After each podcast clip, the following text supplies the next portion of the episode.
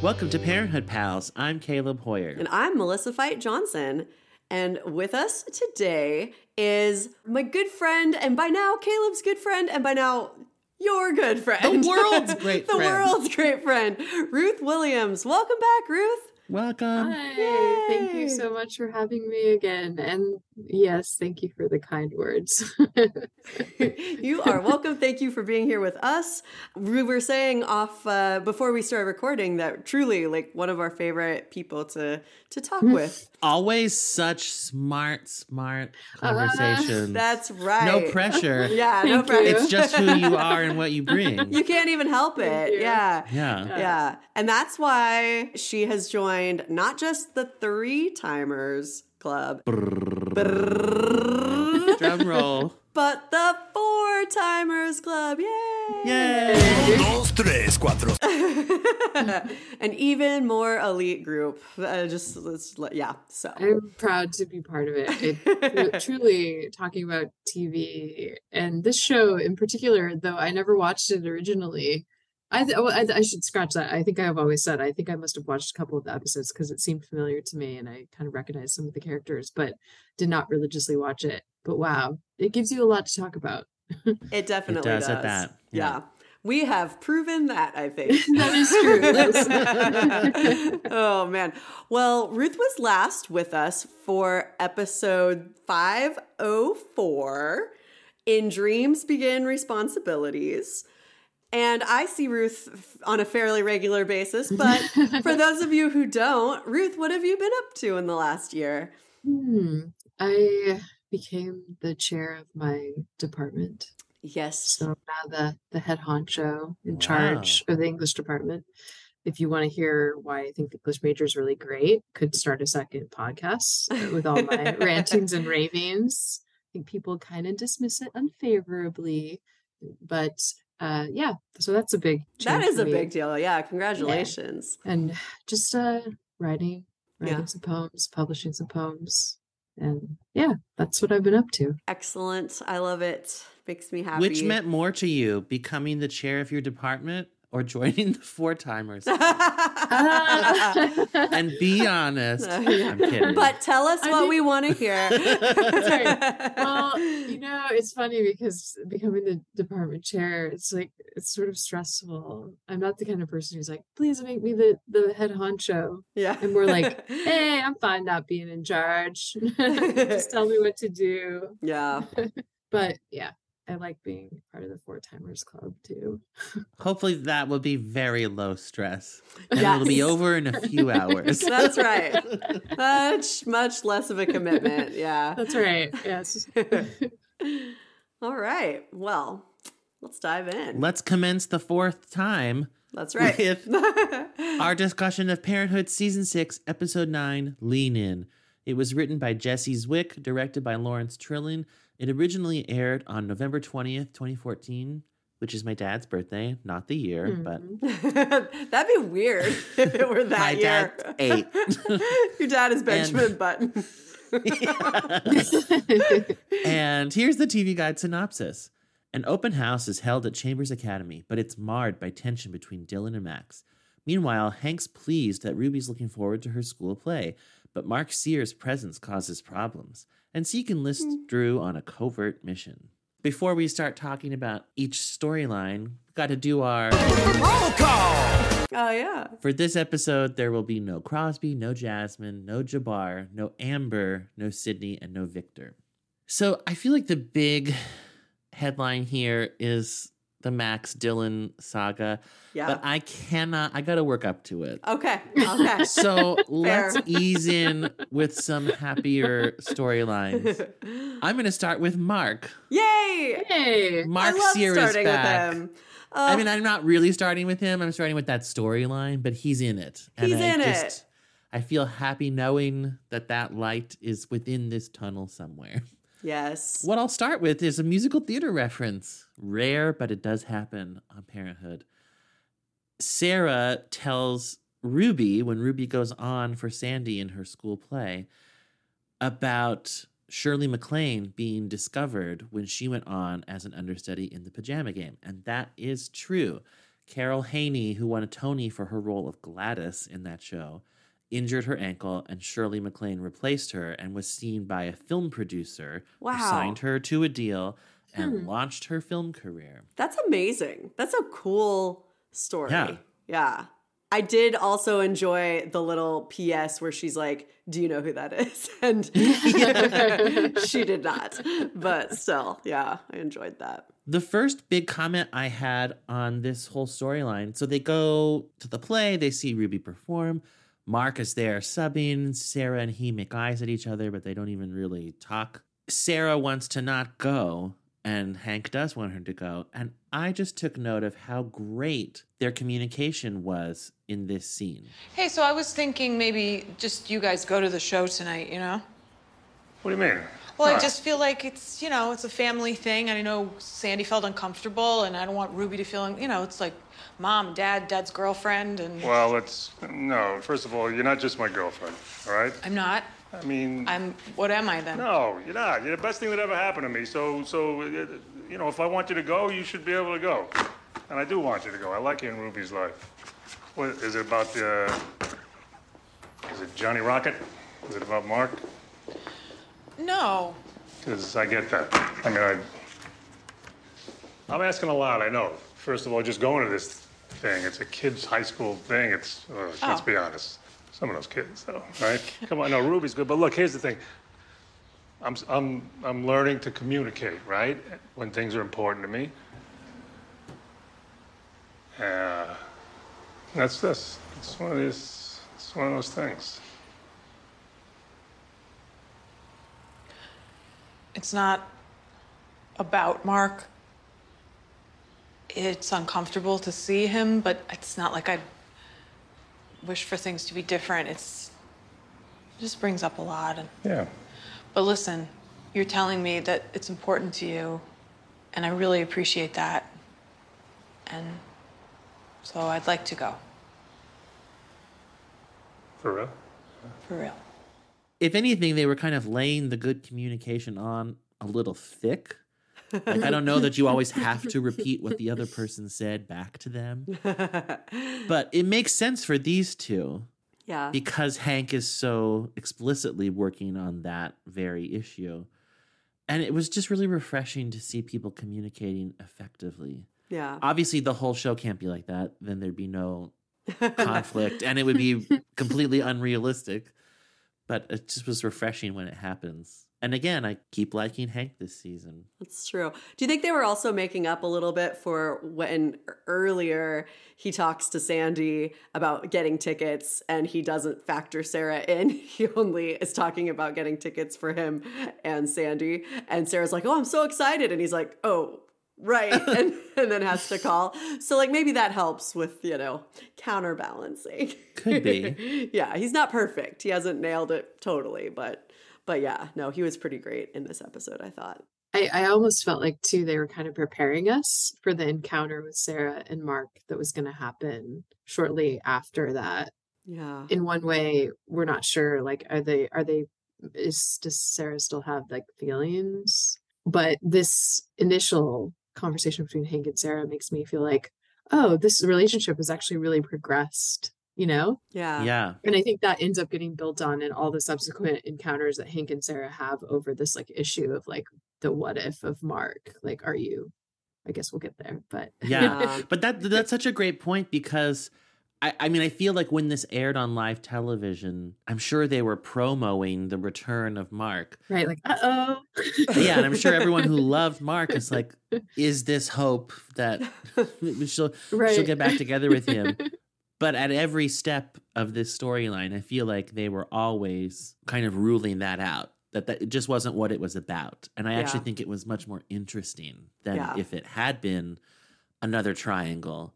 And I instead agree. it was, yeah, just this significant piece of their past and and of all of their pasts. Like at the end of their conversation, uh, Sarah and Mark's, when Hank shows up, it's like Hank knows who Mark is too. And Yeah. their relationship has a lot less positive stuff to draw on. Like, I get why Sarah and Mark would be civil to one another because there was a lot of love there. But there was not a lot of love between Hank and Mark, nor should there have been. I was very impressed with how cordial. Mm, I'm mostly Mark, but I mean, I guess Hank too. Hank, I'll give him credit. He was, I really liked that when he came out there and saw them talking, and he was like, We don't have to go yet. If you're, you know, like the idea of like if you're still talking. And I think that shows security. And I actually think he wasn't all that secure. So I think it's even more impressive. He was just knowing it was the right thing to do. And I think in the past, he would have been selfish about that and would have been maybe a little threatened and would have been like let's go uh, you know and and so i thought i thought that was that was very big of him and i wasn't surprised that mark was uh, cordial because that's he's perfect so that's Yeah. yeah. yeah Well, let's bask in his perfection a little bit. okay Drew is at Berkeley. He's doing well. Oh yeah. Doesn't call me enough. Uh, And uh, how's Amber? Amber is pregnant.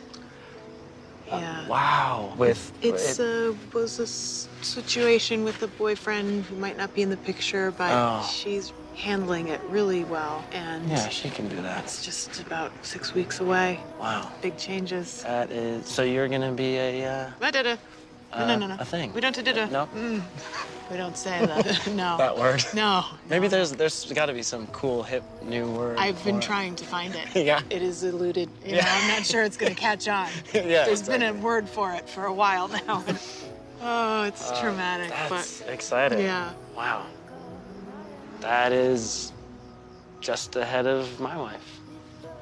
No, really? Yeah. Are you going to be a dad? Yeah. Oh, wow. Yeah. Ugh, that's great. Yeah. It's exciting. You're to be so great. Thanks. Um, I Oh, hope that so. makes me happy. Yeah. Um, It's great. yeah. Uh, yeah, it's sur- surreal, but um, looking forward to it, I guess. This is going to sound weird, but I'm, I'm glad I knew you. I'm glad I knew you too. I'm really glad I knew you.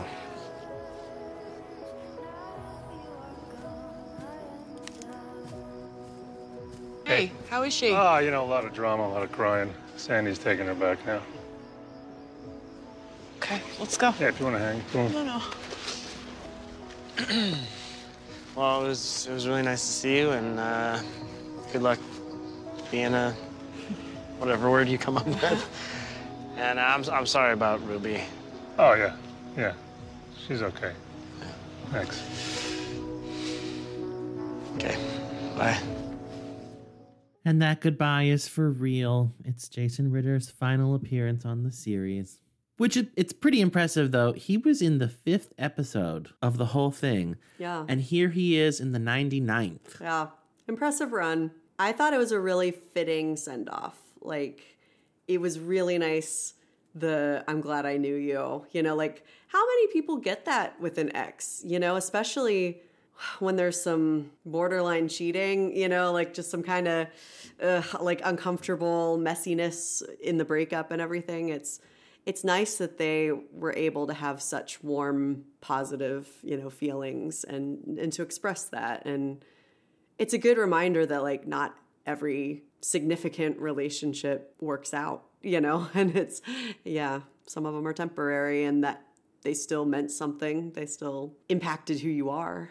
Yeah. I, I definitely I loved this scene and it's funny because I think it was the first episode that you all had me on for. It was the one where Seth has come back. It was like that little arc Yeah. Mm. and you can tell that that from what I remember of it, it was much more like fraught, Mhm. you know, and the connection was still like a live wire. Yeah. Whereas here, the live wiredness of it, there's still electricity there, but it's like it's contained, it's controlled, and it's maybe it's I don't know. I, I gotta think of my electricity metaphor. like what's a what's a good metaphor for when electricity has passed through something, but it's no longer there, but you can tell it was there. I mean, maybe a burnt out light bulb, you can tell that it was one lit once lit, Hmm. but it's something more warm than that that feels really broken or damaged, and it's not that at all yeah. like the fact that they say i'm glad i knew you it's like it's another way of saying I love you, but I I love you would be inappropriate at that point.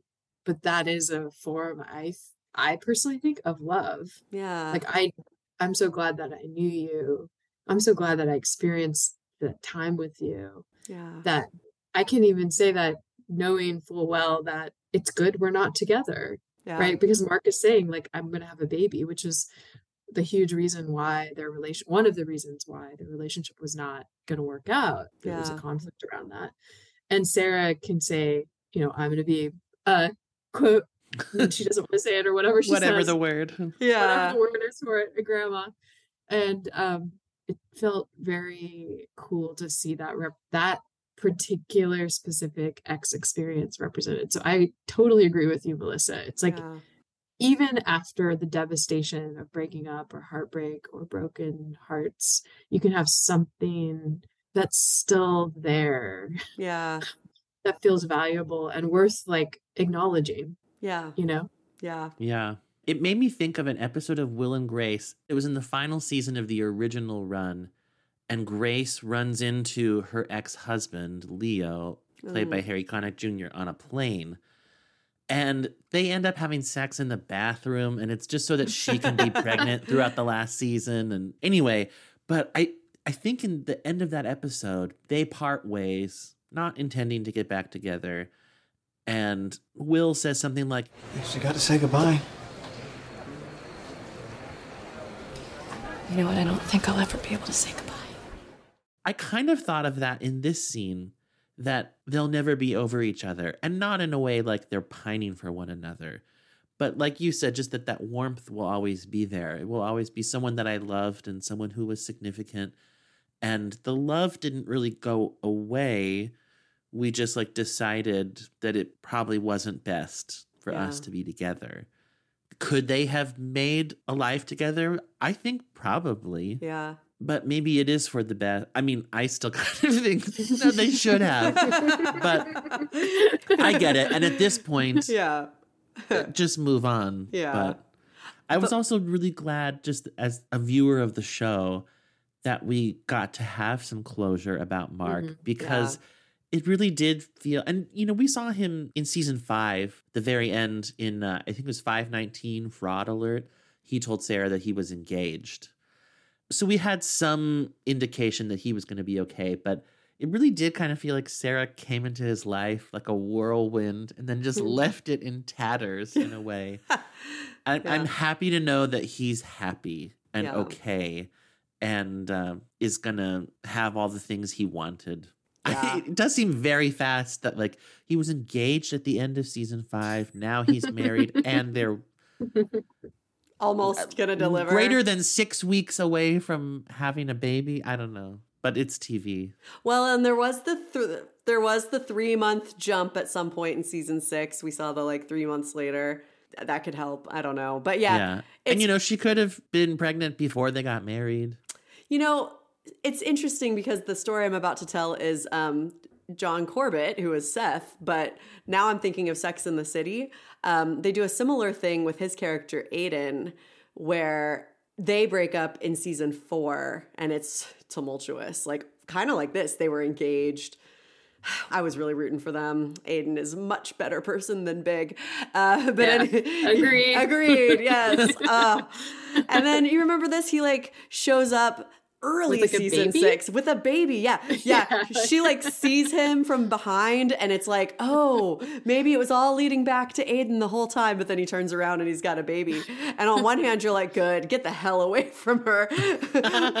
but on the other hand, you're like doing the math, like, how long has this been? You broke up at the end of season four. This is like the beginning of season six. How much time? But then you're like, the point is he's happy. The point is he's done. And I guess that's true with Mark here as well. And fair.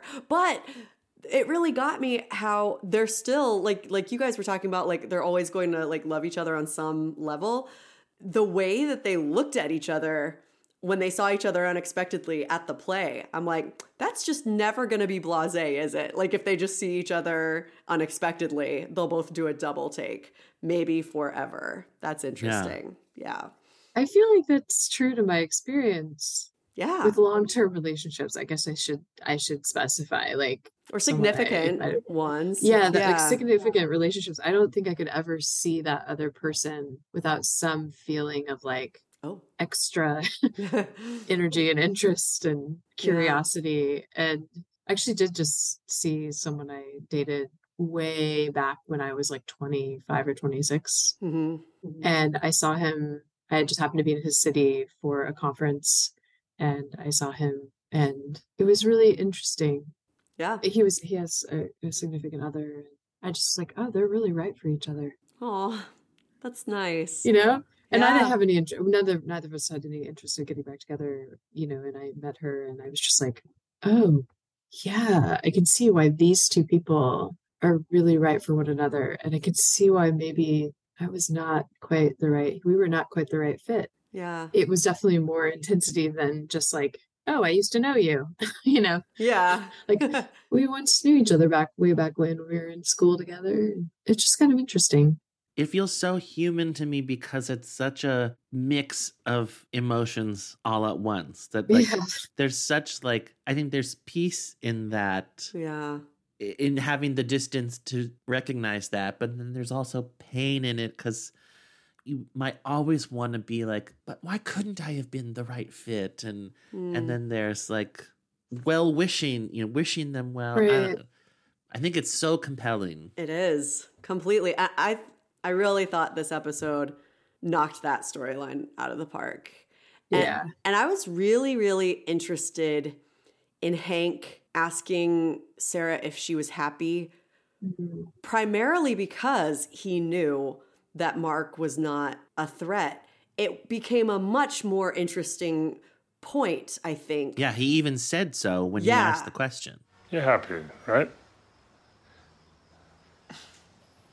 I mean, in general, you're you're good because I, cause I got a lot of baggage. I know I got a, got a lot of stuff.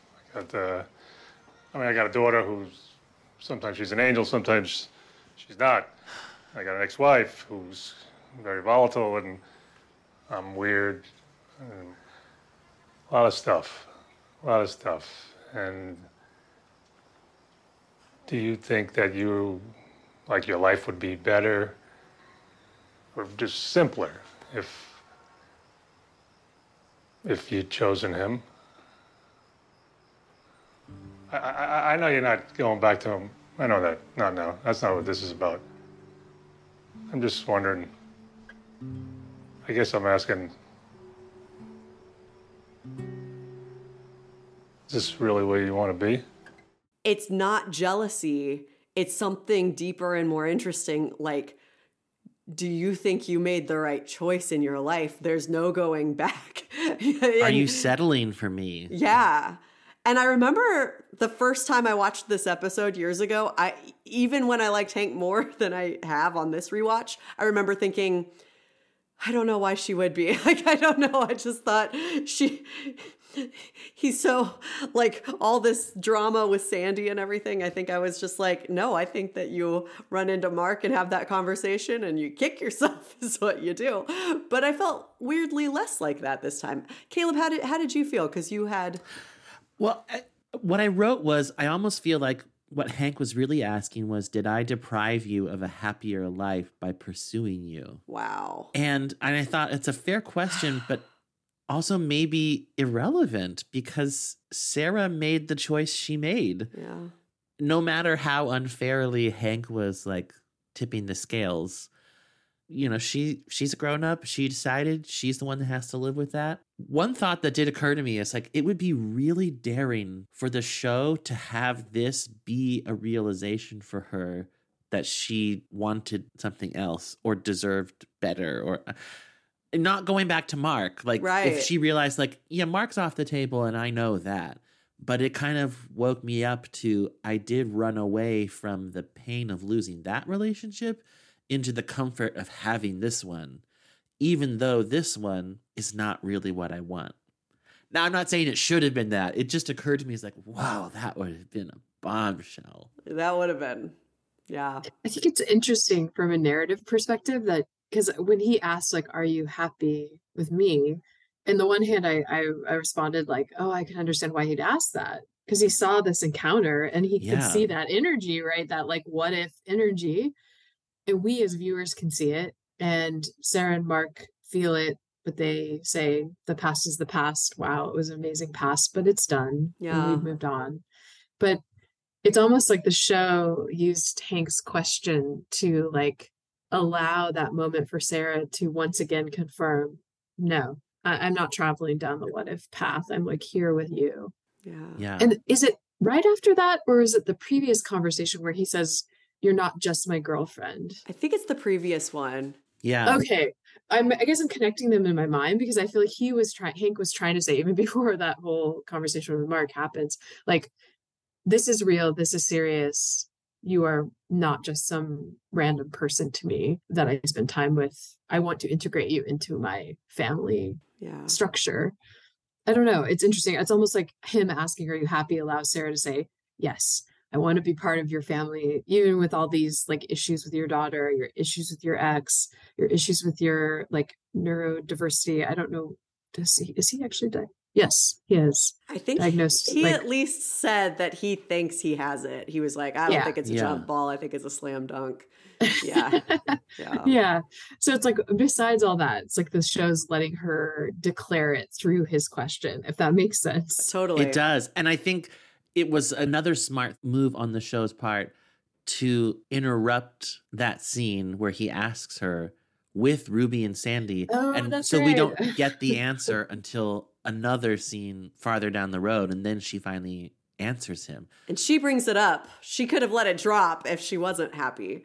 And for us, the viewers, it just rings some more suspense out of like, well, maybe the answer is going to be something Not we don't expect. And it's exactly what I expected, but you know, when you have to wait for it, it makes it more satisfying. Yeah. I, I mean, I will note it is almost hysterically funny how much chemistry she and Jason Ritter have. Like the second, the second that Hank and Sandy go tend to Ruby and they're alone together, and they're like, "Did not expect this plot twist," and they're like, and I'm like, "Oh my god," she just never laughs like that with Hank. I think that's okay. I I, th- I think the whole point of Hank ended up being it's like this mature, grown up, serious relationship. But part of me is like, where there's not a lot of laughter, like Yeah. there's- it's more drama and seriousness, but that's okay, you know? Yeah. And there is an aspect of her and Hank that I do like, which is that it feels, especially in this episode, like she's just deciding. Mhm. Like that it's a decision and it's pretty unromantic in that regard. Yeah. But it's like, yeah, Hank doesn't sweep me off my feet. And I don't feel like I'm, you know, walking on clouds when I'm with him. But I find a lot of value in what we have and it's messy, but I'm going to decide that this is the path for me. And I'm not going to think about those what ifs. Yeah. Yeah. Which is different from settling, I think. Deciding is different from Yeah. settling. Yeah. I'm still not sure if I totally agree I with know. her, but you know, I do respect it uh, because I think she has arrived at it at, at, at this point. Yeah. Now she has put in sufficient thought, Yeah. and I think she knows what she's getting into. I do too. I did write though, like when she answered him, I was like, Hank is one lucky son of a bitch. that this all worked out for him. He got the girl. Yep. What do I think of the little runner that like Sandy thought Mark was hot? I just thought that was sort of funny. like and I also, as you know, love the character of Mark. Yet I thought it was sort of a like unexpected thing cuz I actually don't think he's all that hot. Like it's it, I I mostly love him because he's so charming and funny, you know. It's it's like after you talk to him for a while, I don't think he's the sort of person you see and you're like, "Oh my god." You, you know what I so I thought it was funny that I think she- in real life, if he were your high school English teacher, I guess he might he might have the reputation. But when you're on a TV show and everyone is gorgeous, Yeah, dulls the you. impact is lessened. That's a Like, good "No, point." he's as attractive as everyone. This construction worker over here. Yeah, there's This no one college unattractive. sophomore, you know, yeah, yeah. yeah. They added that just to make it like extra awkward. it's awkward enough to run into your ex unexpectedly. That's awkward one. Awkward two, you're with your current person. Yeah. Awkward three, that current person's ex is sitting next to current person saying your ex is hot. Meanwhile, your ex is up on stage saying he's an English teacher, but he quote doesn't know anything about drama. I'm like, I think you probably know something. Haven't you taught Shakespeare? Yeah, I, w- I mean, obviously, I'm no theater expert. I am definitely not, but like, I know like at least a little something. But I was like, well, you're substituting for somebody. I don't know if you got to say you know nothing. Anyway, Yeah. that was just Also, random, like, Mark in front of a whole audience. moment. yeah he also like read sarah's play and told her it was a play like so he knows something about It was drama just funny. yeah it was Anyway, I thought, wow, this is getting really awkward. She's like, yeah, he's pretty hot. oh man that's true it also is great because I almost think it it gave Sandy reason to like be impressed or something. Like anyone could date my loser ex husband, according to her. But wow, you you chose him my my hus- ex husband over him. Like I don't know. That's kind of Right. interesting. I guess also there was the age difference, and I Mm. think Hank is supposed to be the same age. Maybe I'm assuming the same age as Sarah, or Maybe like a few years older. Yeah, yeah. I can't remember what the age difference was between Mark and Sarah. Was it like I think 12 years? I think twelve. I think. Okay, so he's in his like 30s and she's in her 40s. Yeah, I think when he his first season, he was 26 and she was 38. And so now it's 5 years Wow. later. Yeah. I did not know that. Uh, this is making me think. uh, I always perceived him as older than that from the get go, but maybe I. He's just so mature I and was just- together, you know. right. Yeah, yeah. Yeah. maybe also he has facial hair. Did he have facial hair at the beginning? Yeah, he always had that ridiculous He always kind of has it. Yeah. Yeah, it- Yeah. So, yeah. Anyway, okay. Yep. Real quick about Grease. I- why was why was Ruby wearing the good Sandy quote unquote outfit at the end? Wouldn't she have been bad girl Sandy at the end? Oh, good point. I mean, I wondered why are you wearing your costume out into the lobby at all? But I can't remember back. I mean, maybe that happens in high school. Yeah.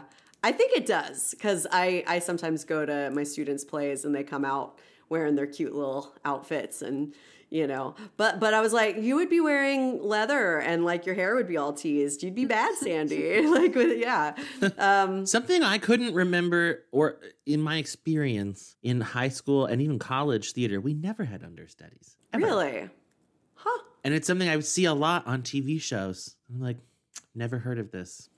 what happens if someone gets sick They don't. no I, I mean, I don't know. It, it has never happened to me in educational theater. I don't know what to say about that I don't either. okay we'll say nothing But I thought, you know, like when Savannah decided she felt better and wanted to go on, and Sandy's like, well, that's not fair to Ruby. I was trying to think, okay, what would actually happen like in the professional world? hmm And I thought, well, in the professional world, if the principal wants to go on, they go on. That, Yeah. The understudy knows what their job is. And that under- understudy can't just decide, well, I don't want to be in my ensemble part tonight. Nope. But in the real professional world, they're getting paid for it. So that does exert some leverage. yeah that checks out Well, Mark, it was nice knowing you. it was It was less nice knowing Chris. oh nice transition yeah At least I thought so. I thought he was a uh, pouty baby in this episode. Okay, well, was- my first question in the whole storyline was Chris being a voice of reason when he was saying, you know, just get it, take them the papers, get him to sign, or was he butting into Julia's business?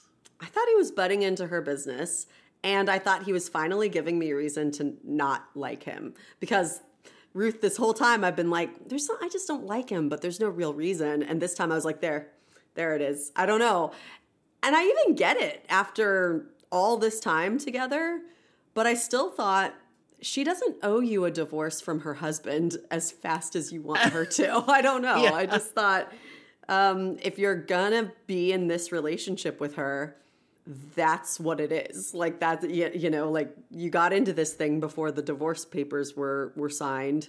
I, do, I, I don't. I, I certainly don't think he helped his case in this episode. Like, No. but anyway, what did you guys think? I, I agree. I didn't quite know how long they'd been dating. I didn't know that timeline, but Maybe five I think months. I mean, it, Okay. It's, it was okay. at and they dated mhm. back in college too, I think. So it was like Okay. they have a history, but they've only been together, yeah, a couple months. Yeah. And I think it's fair. So I was torn too, because I think it's totally fair for him to say, like, what is going on? What is the future here? Like, are you actually going to like divorce this guy? Because if you're not, then this relationship is maybe not going to go as far as I want it to. But the way that he didn't pick up on the fact that like she basically wasn't ready Mhm. and he kept saying you should do this i felt like that's where he sort of crossed the line into territory where it's like this isn't working for you so i actually was glad that he kind of well i guess he didn't really get what he he didn't really just yeah wasn't there a scene in the office yes he finally says like it's over Yeah. if you Yeah. if you don't get a divorce it's over and so he's he gives this hard boundary Hi. Hey, How'd it go? fine. It was fine, Chris. It was fine. It was harder than I thought, so I didn't bring up the papers. Doesn't mean I'm not. Doesn't mean I'm having second thoughts. Okay, I don't want to talk about it though. Okay. Jules, where does um where does that leave us? In the same place. Nothing has changed, Chris. Exactly, nothing has changed. Yeah, we're fine. You know, actually, we're not. We're not fine. I um I need something. I need something to change, Jules. I need something more than this. I, I want something more than this. And if this isn't going to move forward, I don't It know. is moving forward. I just I need more time to figure things out. You I don't know tell how me what more time looks like. Please, I don't know what it is looks it a like. week? Is it a day? Is it a month? Is I it a year? Is it six you. months? Get I- out of my face, Look, Chris. I- I don't want to talk about it right now. No, you know what? Actually, we do need to talk about this right now. I have been more than patient with you. I have done everything I possibly can. And I don't think that it's a matter of time, Julia. I don't think that it matters how much time I give you because I think you're still in love with your husband. I have kids with the man. Yes, I have feelings for him. It's not that simple. Stop pressuring me. Pressuring you.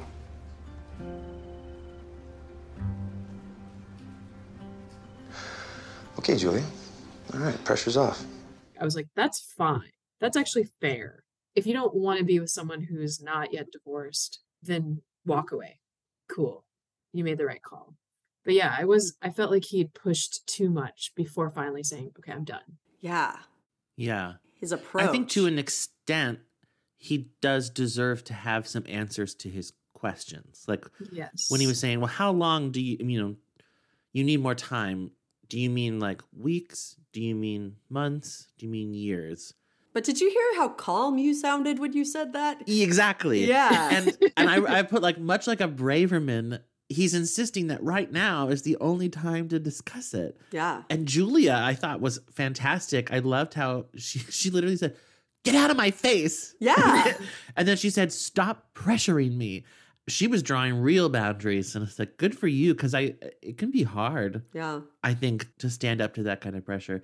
But yeah, I, I I noted the same thing. He's dating a married woman. He has to respect all that goes along with that. Yeah. The most interesting thing I think he brought up was that he thought she was still in love with her husband. And I thought if he thinks that, then that should be a conversation.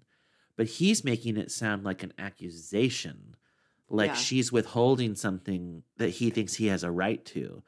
And I, that did not sit well with me. If instead it was like, I think from the outside, what I observe is that maybe you're dragging your feet because you actually want something else. And if you do, I think I deserve to know that before I get invested even more. Yeah. And yeah, that does sound calm. And, and then I would be like, he He's right. has a fair point. Yeah. like, I was also sort of struck by the fact that all of these conversations seem to be happening like mostly at work. Yeah. yeah. And I- I'm thinking you two work together and you're in this relationship where the one person clearly wants like a certain timeline to be occurring and the other person is clearly very confused that other person being Julia, which is like both are fair in their positions. It's okay for Julia to be confused. It's confusing. Yeah. It's okay for Chris to want more, but they don't want the same thing and they probably should not be trying to make it work Yeah. right now Yeah. like because Julia I think wants it to work but also doesn't want it to work and she just kind of wants it to work and not work at the same time both with Joel and Chris Yeah. and I'm like I can relate to that a lot but Hmm. unfortunately people humans only like to live in ambiguity for so long. Most kind of just need to know eventually what is going on. Yeah, that's true. And I certainly don't blame Chris for being frustrated after all this time. And it's not like anybody can be expected to be their best selves constantly. And I feel a little bad that I was like, okay, good. You finally gave me a reason to justify not liking you when I'm like, it's literally his only misstep and he's frustrated. You know, it's not like he calls her a name or is like cruel. He's also got his tie loosened at the office. That bothered me. Like they're in the office, they're all walking around. Everyone is in lovely office attire, and he's wearing his suit and tie, but his collar's unbuttoned and the tie is loosened. I'm like, is it six o'clock? I don't. You're still on the clock, buddy. We got a dress code. he just thinks he's so cool. I don't know. There's yeah, some- I, thought just- it actually did speak volumes. That's interesting. I love it. Yeah, I don't know the the whole way they, they that he spoke to her. I thought he seemed very entitled, and I really hate that quality more than just about any quality in anyone. Um, and so I think maybe that was it, where I thought a lot of his feelings were completely justified, but the way he was going about it, no. I, I just I, I just thought what does she owe you? You've been dating, I think, pretty casually for a few months. Like, compare that to a decade plus of marriage with two kids. If you want to make something work with her, I don't think this approach is going to get you there. You know, I think continuing to be patient is is the, the only road. And maybe maybe there's nothing he could have done because ultimately i think he's right and she is in love with joel. So it's all moot i guess. You know it's like a cow's Yeah. opinion. It doesn't matter. Just doesn't matter. it's moot. So that's a friends anyway. Well, similarly, I have a question for you. I thought, is Joel having that dinner with Julia in this restaurant where they apparently have all this history with the waiter who knows them, ordering the dish they always get? Is that thoughtful and romantic, or, Or is it manipulative? manipulative, or both? both I think both. I don't know. I was so confused about, and I know I've been listening to your episodes, and I watched a couple episodes prior to this episode, the actual show, and so I know that Julia, even though she did wrong, and she says that at the din- at that lunch, yeah right? She's like, I know, and I know I- I did, I do feel bad about what happened with Ed, but it's like she's so fixated on Joel having quote given up on and not quote fighting for their relationship. I'm like, wait, what? No I just don't, I can't wrap my mind around it because I feel like if I were the person who'd sort of wronged the other person in my relationship and they were having trouble Mhm. wanting to come back, and I would be like, I get why you have trouble. yeah I want to help you trust me again, or, but I just, I'm, I, the whole blockage there, I, I don't quite understand why she's just like, no, you didn't give me a second chance immediately. So screw your second chance now yeah right yeah i just i'm so confused but regardless of my confusion there i i feel like he was laying it on so thick so it's interesting that him and chris despite you know being different guys took a sort of and taking different approaches had like a similar weird kind of like eh. like strong arm yeah yeah yeah. Yeah. Well, your confusion is understandable because Julia has not admitted to wrongdoing until this episode. basically That for Oh. me was the big headline of this dinner. yeah You know, I was sitting here thinking about all the all the dreams I had back in those days. You know, um, for us, creating a life together and starting a family, and how we were going to be this just incredible team. And we did that. I mean, Julia, we did that. And then when things derailed last year, I, I was so confused and hurt about whatever happened with Ed. I don't think that I don't beat myself up about that. I'm I'm No, fully it's- uh, aware no, that it, I It doesn't matter. It doesn't matter what happened. I'm in the wrong. It doesn't matter what happened with Ed. Because I am the one who walked out.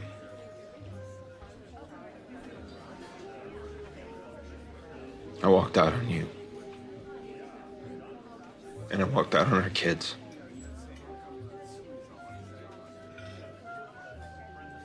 You know, I took a vow to you. I made a vow when we got married that I would that I would uphold our marriage. Good times and bad. And all that. And I failed. I failed you. And I felt such shame, Julia. I mean, I felt like I didn't even deserve to be in your life anymore.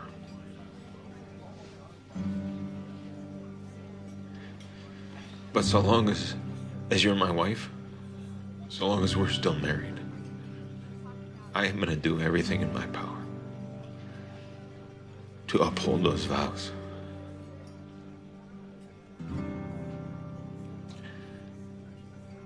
I love you so much. I have never stopped loving you. And I am going to honor you for the rest of my days. If you'll have me. There, they were both accountable for the mistakes that they made. And Yeah. Julia was the most surprising to me because she's never flat out said it like that. Like, I was in the wrong. Yeah. It was nice to hear. I don't think she would have denied it Mhm. up to now. It's not like she has never made any reference to that, but she has never had a moment to Joel's face where she was like, I did something I shouldn't have done. Yeah. I, I don't feel she was always like, it wasn't an affair. Like, yeah, she was always like kind of defending it, I thought. Yeah. Yeah. And then Joel laying it on so thick, I had mixed feelings about. Because, like, he says, you know, what she did with Ed doesn't matter. And I, I do think that ultimately, if they were to reconcile, Joel would need to be able to say that whatever happened with Ed didn't matter and mean it.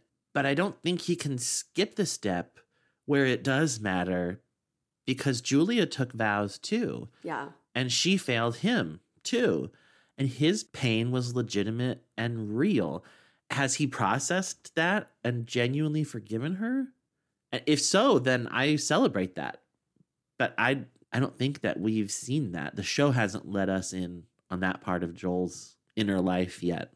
And I just worry that he he just knows what needs to happen for her to take him back and he'll just do it Yeah. without anything actually being resolved As which always. is exactly their way. It's their Yeah. modus operandi. It is sad because I think this storyline had so much potential. And it's not like I think it's a misfire or anything, but rather than him making a reservation in this place that has all this history and and being charming which i did think that he was and it was kind of cute but i thought man it would have been so much cooler i think if they had both had some real conversations that answered a lot of these questions that we've had all season and and really addressed their lack of communication in the past. And then i think them getting back together if that is in fact what happens at the end of this episode when they like make out. Because i was assuming that's what it meant but then i'm like maybe it doesn't. Maybe julia will be like this was a mistake you know so we'll we'll we'll see. But i think that would have felt more joyous then because it would have been so well earned and it would have been like you guys didn't just have a storyline that was there for audiences benefit where it was like oh let's break up a beloved couple and then just randomly get them back together just for the drama's sake. It would have felt like oh you guys worked through something and now you understand each other and yourselves better. And i just don't feel like we got that That's such a good point. It's like the show is invested in Joel's gestures, his grand gestures. I'm going to mm-hmm. take you back to where it all mm-hmm. began. And instead of the nitty gritty of hashing out the conflict, like, what if when she said, I was in the wrong, what if he said, Wow, I feel like I've never heard you say that before? yeah And what if that was news to her? What if she said, Really? I feel like all I've been doing is taking responsibility for this. And then they could actually get to the bottom of like, Oh, we were not hearing each other. You- Yeah. You thought you were communicating that message. I wasn't hearing it. I hear it now, What's the difference? What did you do now that made me really hear it? Because that means a lot to me to hear you say that. And it's going to help me forgive you. Yeah. And yeah, they didn't do it. And I actually think that's more romantic. we ate chicken parm here and made plans for the future. Yeah. I don't know. The waiter wants us together. Come on. the waiter is a substitute for the audience. Like I don't know. I almost feel like I have like an outsider perspective, just having not kind of like really paid attention to the every step on this like drama and just kind of having the broad strokes from listening to you all and watching a few episodes. Yeah. It was so confusing because Joel was I don't debasing himself is too much of a harsh word for what was occurring, but like he was just pouring out like Yeah. I am so sorry and I did not do what I had promised to do. And me remembering kind of what Julia's attitude had been along the way, I Yeah. was so confused. Like, why are you doing that, Joel? Because she yeah. needs to meet you halfway. Yes. And then she had that follow up uh, conversation with her mom. Yeah. I just keep screwing up my life. Oh, yeah. How do you keep doing that? Well, I just ruined a really good thing with a really good guy. That guy Chris Mhm. from the barbecue? What happened? What'd you do? I just I, I couldn't cut the cord with Joel. He's making this so hard. It's How? well, he wants to get back together. Th- That's a good thing. I know, I know, I know you would think that. It's just that I have taken so long to get to be okay without him. And so he chooses now. That's. You're just talking about timing. Sometimes timing sucks. No, it's not just timing. He bailed on me. Yeah, you screwed up. Haven't you ever screwed up? No, I screwed up huge. Obviously, that's what got us here. I mean, I know that, but I never gave up the fight. This is the first time we were really tested. And I really needed him. And he was weak.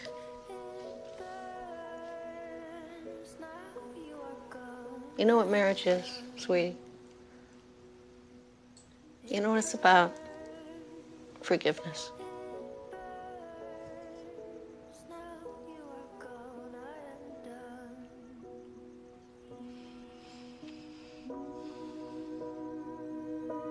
I don't think I can.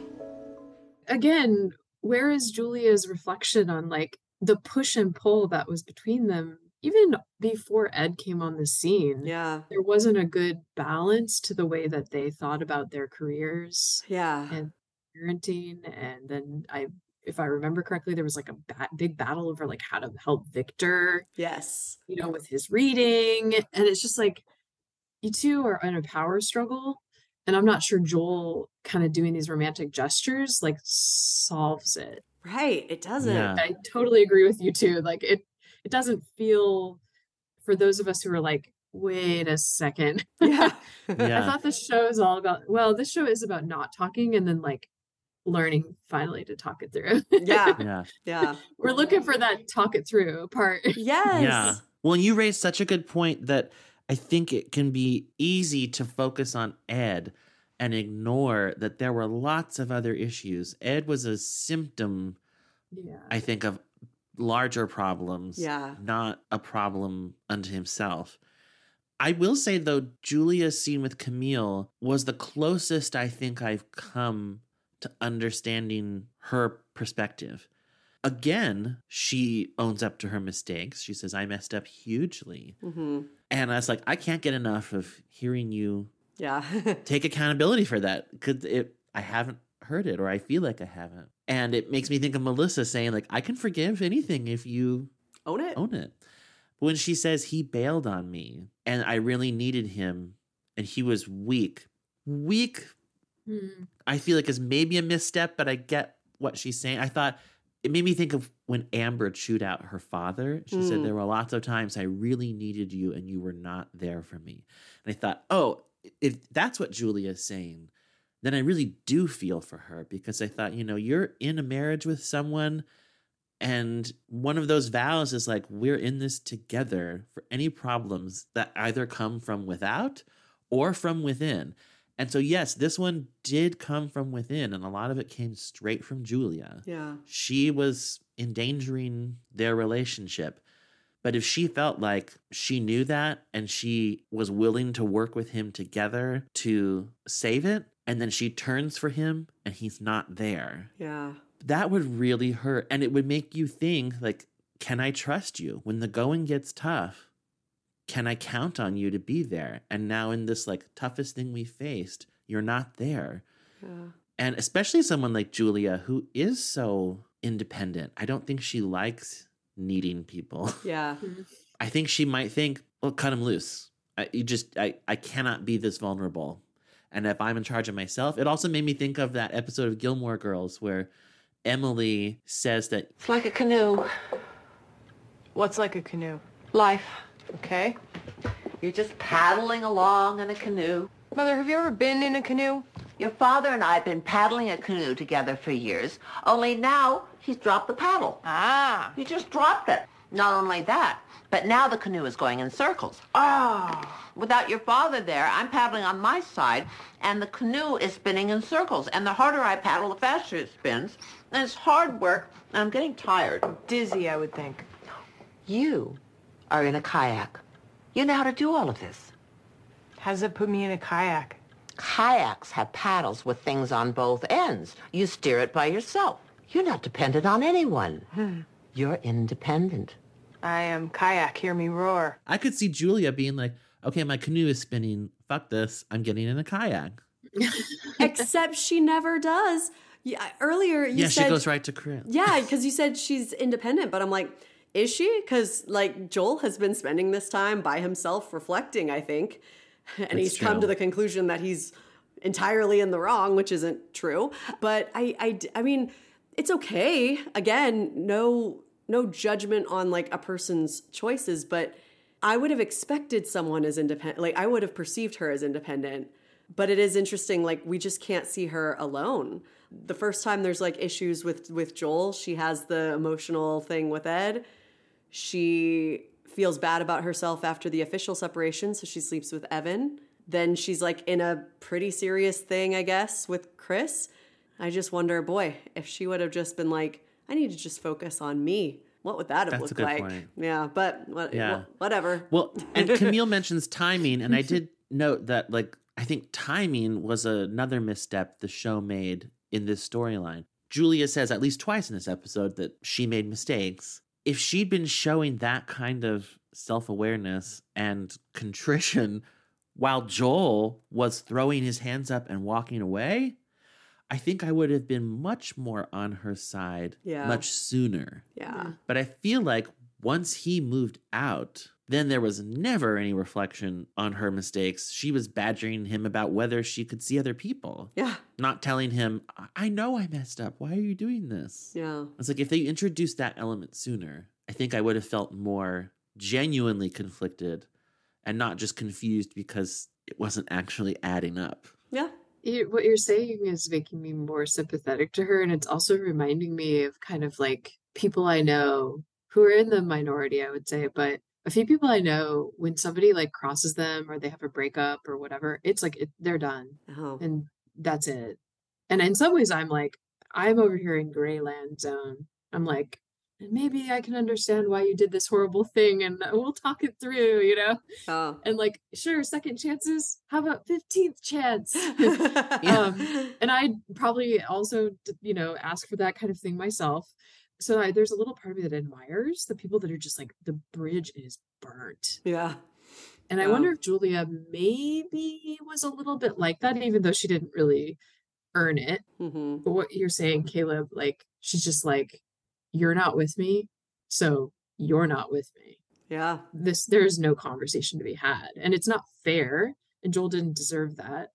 And maybe that helps me understand her a little more. Um, Yeah. She is kind of like always, her character is always sort of painted as like very like stereotypical lawyer, right? Yeah. very Yeah. rigid and ambitious and you know Yeah. not really interested in like the nuances or ambivalence or ambiguity or like let's wait and see if Victor's reading improves. No, it's an emergency. Yeah, absolutely. She It has to goes be taken care of nuclear. now. yeah, yeah. Well, I wonder if the conflict they're showing within her in this episode is that she wants to be a bridge burner and is maybe discovering that she doesn't actually have it in her. Like, you know, Mm. she goes over there with the papers, like, we need to sign them. Like, it's like her head knows this is the right thing to do. This is the smart thing to do. If you're not with me, you're not with me. But then her heart is not as on board. Yes.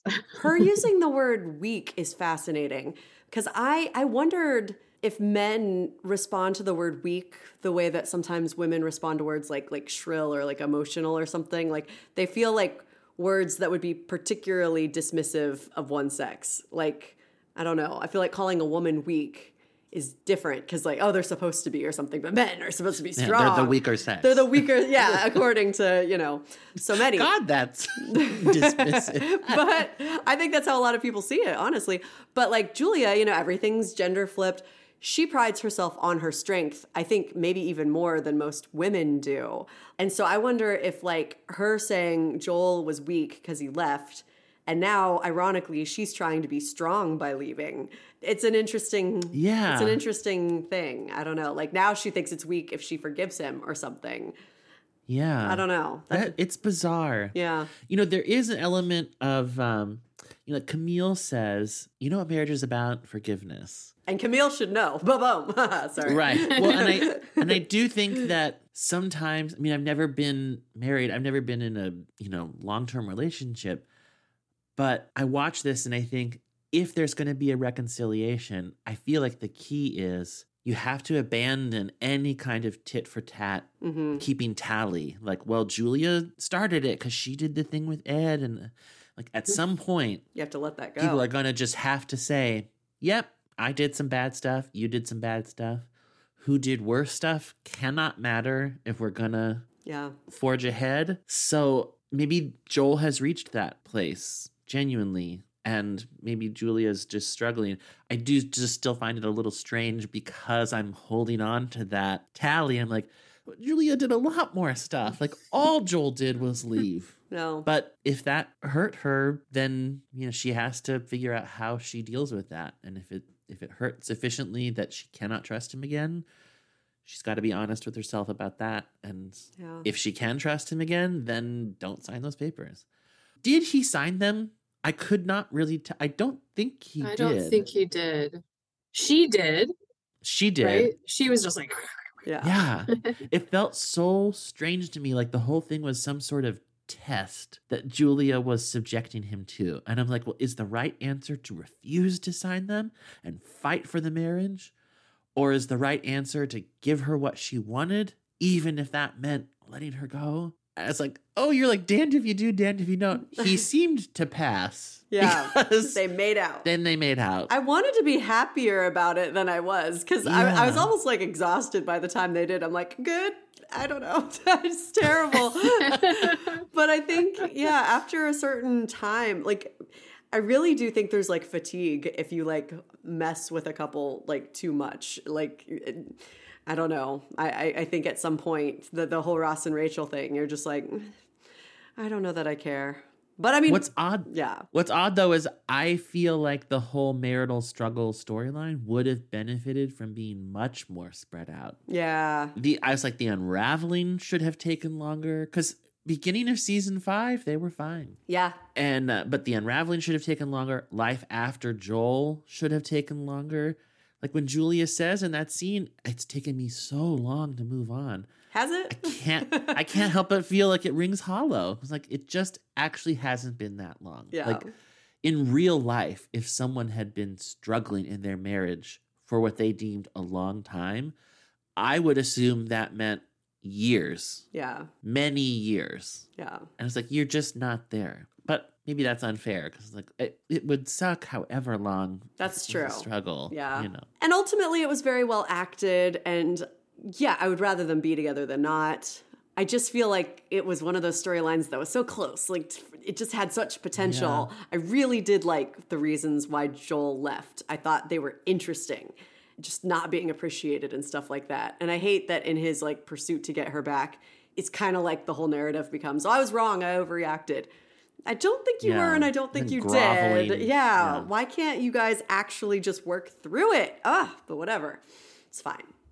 Could I just bring up real quick an example of my favorite breakup getting back together that I've ever seen on television? Yeah. Okay. It was on Felicity. Ben and Felicity get together very, very briefly and then break up almost immediately. And it didn't just feel like to create drama or whatever. He was very freaked out because he like overheard her tell someone that she was in love with him. And he like kind of couldn't handle that, even though I think he was actually in love with her too, but he wasn't like ready for it. He just like emotionally shut down. So he got the hell out. He broke up with her. And she gives him this great speech about how he wants something real with her, but he's too afraid to have it.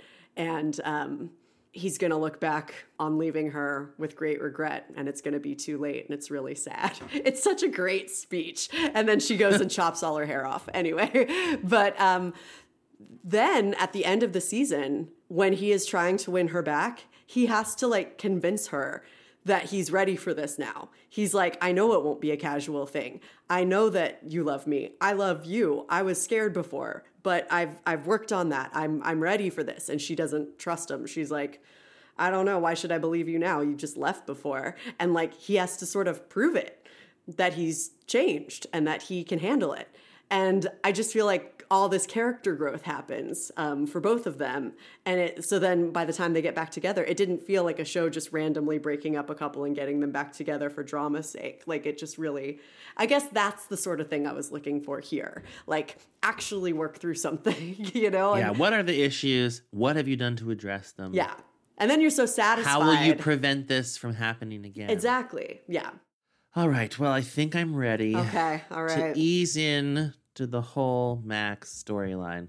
Let's start with some fun facts. I know one of them, I bet. It's Parents' Night at Chambers Academy. We've got a lot of friends of the show there, I think. First of all, this isn't a friend of the show, but Mr. and Mrs. Jones, who played Dylan's parents, are actually married in real life. I didn't know it's that. an actual husband and wife. Wow. And the wife, Anita Barone, was the original Carol on Friends.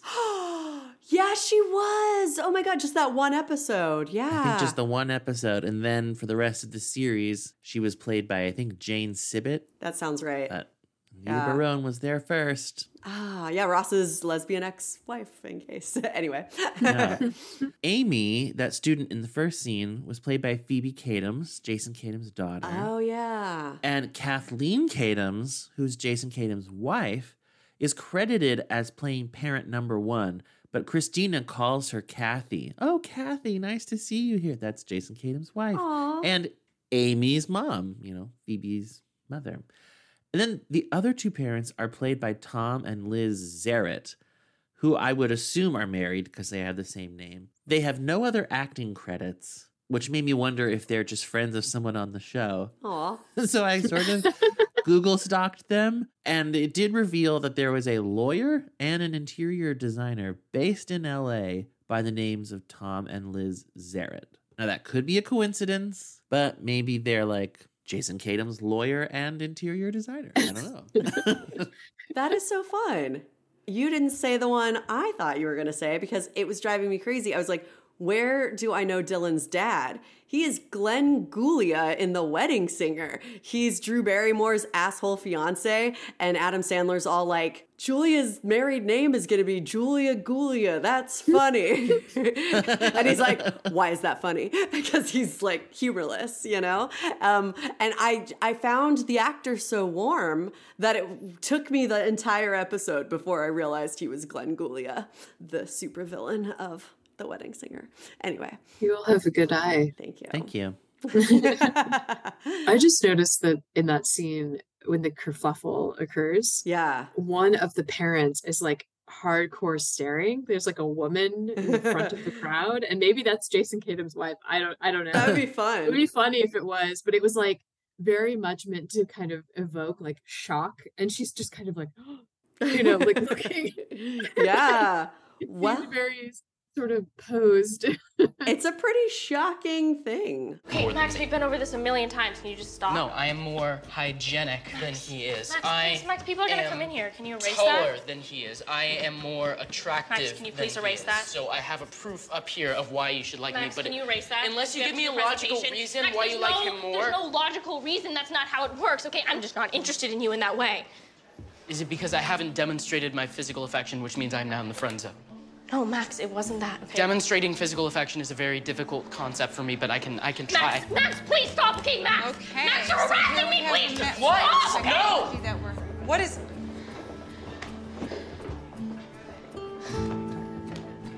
See, this is why I asked you to switch partners. Okay? Dylan, I am so sorry. That is, there's a misunderstanding of Max. Team Dylan. Yeah.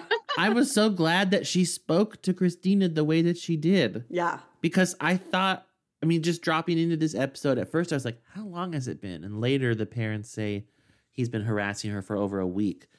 But I thought, after what happened in the last episode, what sense does it make to force her to be partners with him? Like, well, you got to learn how to move on. Yeah, eventually, not next week. Christina should have listened to her, and I'm glad that she said, You should have listened to me. Do you see what happened? I think that might be her biggest misstep as an educator yet because this happens all the time.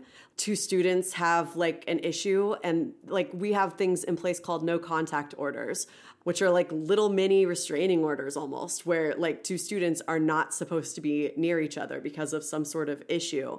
And if a student ever approached me and said, I am not comfortable with this person as a partner, I, I would never in a million years be like, well, you have to be partners. Like you I, I was like, this is clearly someone who has never been an educator because, or someone who's just so blinded because the person she's talking about is her son. I mean, I guess it's both, but I just thought this should never have happened. Like, and, and for her to even be so naive as to pair them together after the outburst. But of course she did because she told Max that she was proud of him for his his declarations the last time we were we were there. I, I just And Dylan, for Dylan to even have the courage to go tell her, Yes. can you switch us? I don't like this. I mean, that's like model behavior. I would imagine lots of students would not feel courageous enough to, well, I can't say anything. But she did. And then to ignore it. Yes. And then when we're in that scene and seeing what Max is doing, how bad did you guys think that was? Part of me is wonders like how realistic Max's behavior is, but I honestly wouldn't know. Yeah. Um, but I understand that there could be an instance where someone with neurodiversity would not understand that like they should just stop. And I get that's what we're exploring here. When I s- saw that go down, I felt bad for everyone involved. And like, I felt even worse when Max looked up the definition of harassment. Yeah. And he himself seems to be saying, I harassed her. Hey, Max. Hi, buddy. Uh, we want to talk to you about what happened with Dylan because I feel like we owe you an apology. I don't feel like we really gave you the full picture about what can happen in uh, relationships. Remember when we talked about the number scale and how things can change? Well, sometimes they don't. Sometimes they're just stuck because the two people want different things. That's confusing. It, it is confusing. Very How are you supposed to confusing. tell when the scale is fluid and when it isn't? That's exactly what we want to talk to you about. Sometimes it's just difficult, you know, and you can't. Um, you just sort of gauge it on how the person responds, you know, Mhm. and what they're telling you. And you also have to respect their wishes. Like with Dylan, you know, um, You might want to be closer to her than she wants to be to you. It's kind of like when you get a hug from someone, even me. Sometimes I'll try and hug you and you don't want that. So I'll respect that boundary and I won't keep hugging you. And Dylan may have felt overwhelmed and she just doing. interpreted it differently than how you were giving it. Dylan said I was harassing her. Okay, well, you weren't harassing her. Do you, Okay, Max. Harassment is defined as aggressive or intimidating pressure. I was only trying to do nice things. Yes, and you were doing you were. nice things. Then it was just too much for Dylan. We're just suggesting that you pay a little more attention to the feedback you're getting from other people so you can figure out what their boundaries are. Does that make sense? But your son is actually convicting himself here. I think he's right. Yeah. He harassed her. He harassed her, and he's learning that that is bad, and it sucks. He did something bad, and it, and I think I agree with you both that it it probably could have been prevented. And but I have this sense that Christina like almost one wanted nothing bad to happen, but two was like very happy that Max is like exploring relationship, like romantic feelings. Yeah. And she doesn't want to cut that off, even though she also understands that Dylan doesn't reciprocate. Yeah. It's actually a little bit like Julia's like, I both want Joel to sign the papers and don't want him to sign the papers. I both want to be with Chris and not, let- you know, it's like, you, but in these scenarios, you cannot have it both ways. Yeah. You can't have Max, you know, wanting to be with Dylan, knowing full well that Dylan did not want that, but you want Max to to have that experience of wanting someone Yeah. because you're so excited as his parent that that probably indicates like a certain future for him you know that he will have relationships romantic relationships perhaps in the future and i can see that christina and adam have always worried about him and his future. That's an exciting development right? Like he's developing some adult parts of himself and i almost sense that they wanted to keep that going weirdly but this is the consequence he harassed her so yes i Yeah. i thought it was a bad situation all around Yeah. And I thought the specific incident was terrible. While, like, I recognize that it could have been much worse in terms of the level of severity. Like, I think he was holding her hand or something. Yes, it would have been worse if he was touching her somewhere else. And I don't think she was physically harmed in that interaction. But the larger lesson is so egregious that it feels like thunder needs to rain down on him metaphorically. like, like it needs to be made abundantly clear. Again, in that moment, Dylan was being the model Yeah. student. She literally said, You're harassing me. How many people getting harassed are going to call out the harasser in the moment? I do not think that is a typical response. So even when faced with the most explicit indication that he needed to stop, he didn't. Yeah. You cannot let that go unchecked. And the fact that they were not falling over themselves to apologize for that was outrageous to me. Yes. Yeah, the th- fact that she her first words, Christina's first words were "Eh, there must be a there's a misunderstanding. Yeah. I was like, no, actually there's not. No. Max wants to be with Dylan in a romantic way and Dylan does not. And she said no, and Max didn't listen. He's And not so when taking Max no. later Yeah. Right. And with, so when Max later is like reading the definition of harassment and recognizing his own behavior, he's right. Yeah. It's not a misunderstanding. I was I was upset that because I thought that Christina and Adam did a lot of good in that conversation with the three of them where they talk back their disastrous scale Fluid fluid scale, scale, yeah. talk. but I do think a real misstep was when they refused to call his behavior harassment because I thought you can call it harassment without like disowning your son or like you don't have to like be ashamed of him you can say you're right you've looked up the definition of harassment that that was harassment but the important thing is that you learn from this experience and that you don't do it again. And we are partially responsible and we we put you in a bad situation and we handled it wrong because we're human and we mess up too so we're so sorry. You know it's it's not okay that you did it but it will be okay. We just apologize and you don't do it again and you've learned something very important. I thought damn it what is their unwillingness even when he goes to the trouble of looking it up and he knows what it is and and it like invalidates dylan standing up for herself i feel like for them to essentially say oh she was wrong. No it wasn't harassment. You didn't harass her. I thought Yeah. no that's not okay. She was so upset and saying no. Like, even if he hadn't reached for her physically, I think it's harassment to keep insisting, like, here are all the reasons. Like, they're supposed to be working on a project. Yeah, also they're just not on task. Yeah. I mean, I don't say that as a joke, like especially for Max who's so rule oriented. Yeah. Max this time is not designated for you to be making a list of why Dylan should like you. Yeah. You're supposed to be working on your project and she's asking you to work on the project. Yeah. And she's asking to be with a different partner. No Yeah. one's listening to her anywhere. Yeah. And I couldn't believe how much worse Adam was making it when the parents were understandably upset. Hi. So, uh, Dylan filled us in on a few very interesting details that somehow the school neglected to tell us. Okay. Like your son's been harassing our daughter for over a week now. No, no. I think just it's complicated. It's oh, a it's lot more complicated. complicated. Is it like which, which complication are you referring to? Are you referring to when he distributed a bunch of malicious flyers No. all over the school about one of the other students, or No, no, or, see- or the violence that he threatened the boy with, or, or maybe true. was it That- one of the tons of unwanted gifts he's been publicly Okay, bestowing here's on what our daughter? happened.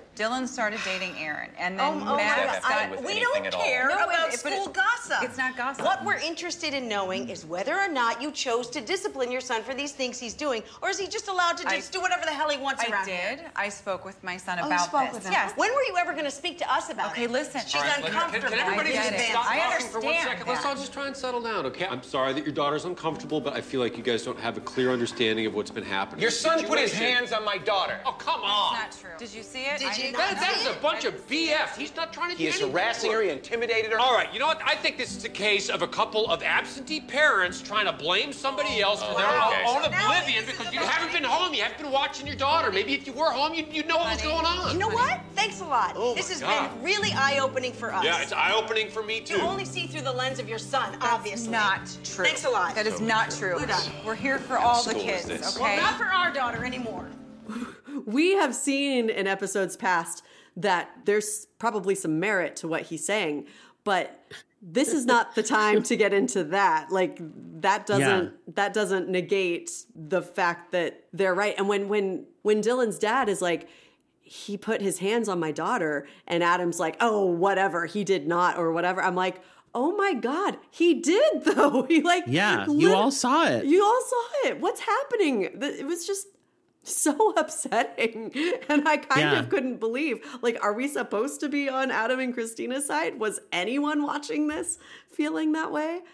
Well, and I noted that nothing Dylan's parents said was inaccurate. Mhm. Not one word. Like, eh, yes, there are many details of what happened that they don't know about. There is context that, that they don't know about, sure, but they haven't gotten anything wrong. So Nope. there is no misunderstanding. Yeah. And I noted the same thing you kind of just said, which is two things can be true at once. Yeah. The Joneses can be absentee parents, and Max has not suffered adequate consequences for his behavior. Yeah. Maybe I shouldn't say suffered. That's chart, but like he has not received Yeah. adequate consequences. There it is. Yeah.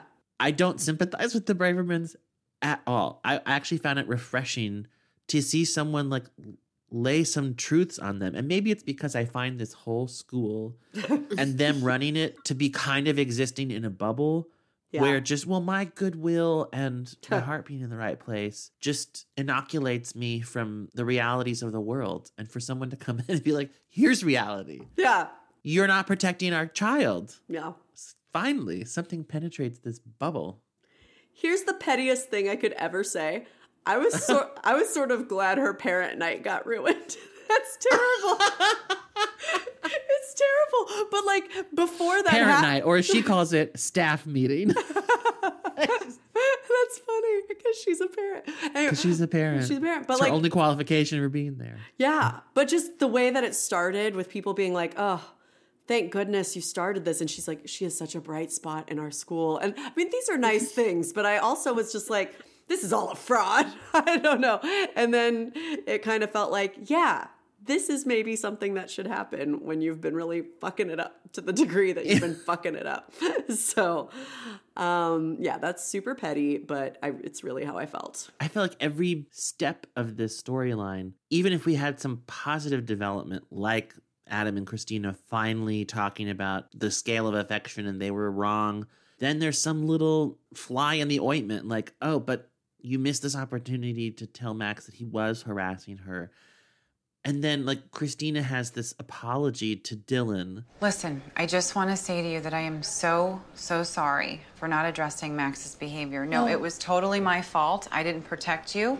And as headmaster, I take full responsibility, honey. okay? And I... I- just want you to know that moving forward, that, that will never happen again, okay? I understand that Max can't help it. I know. I just, I want to make sure that you feel protected and feel secure, okay? Dylan, what's wrong? What, what is, what, is there something else? My parents want to switch schools. Okay, um, I know. I think maybe what can happen is, is I can talk to them and I can tell them No, that you that's not a can't good because they won't listen. They never listen to me. They don't get that this is the first place in five years that's actually helped me. Okay. I know that I can talk to them and I want you here. I believe in you and I know that this is the right school for you. Okay? I know. And I will do whatever it takes to keep you here. I will, okay? You're so welcome. Okay. We're gonna fix this, okay? I was so glad that Christina gave her that apology because it was absolutely necessary. Yeah. And I thought it was a decent apology. Yeah. She did say what she needed to say. But then it's like that two things being true at once. The scene ends with Dylan crying and begging to stay at the school because her parents want to take her out, and Christina is the savior for saying, I'll talk to them. Like, what? And, and I get that those two things can be true that that Christina mishandled the Max situation and that Dylan still feels like the school is where she wants to be. And so I I hope that she gets that, but it just feels like her emotional attachment to the school clouds all these egregious problems that arose with the whole Max situation. I'm like, well, I'm, I'm trying to make sense of this as a viewer. And I'm like, I think I want Dylan out of that school, but that's not what she wants. Okay, but oh, so does Christina get off the hook for how badly she mishandled this? And uh, That's how I felt. I was like, okay, so this is the show's way of having Christina at least partially own up to her mistakes and her bad behavior. But then we're still supposed to get this feel good ending where Dylan is thrilled to stay at this school where something really upsetting happened. And it wasn't just Max's behavior, but the reinforcement of the headmaster. And I just thought. how does Aaron Brownstein feel about Max still being at the school? You know, I- I- yeah, yeah. I mean, what what Aaron Brown were were his parents not at at you know parent night? I don't. Very good point. And I just thought this is weird.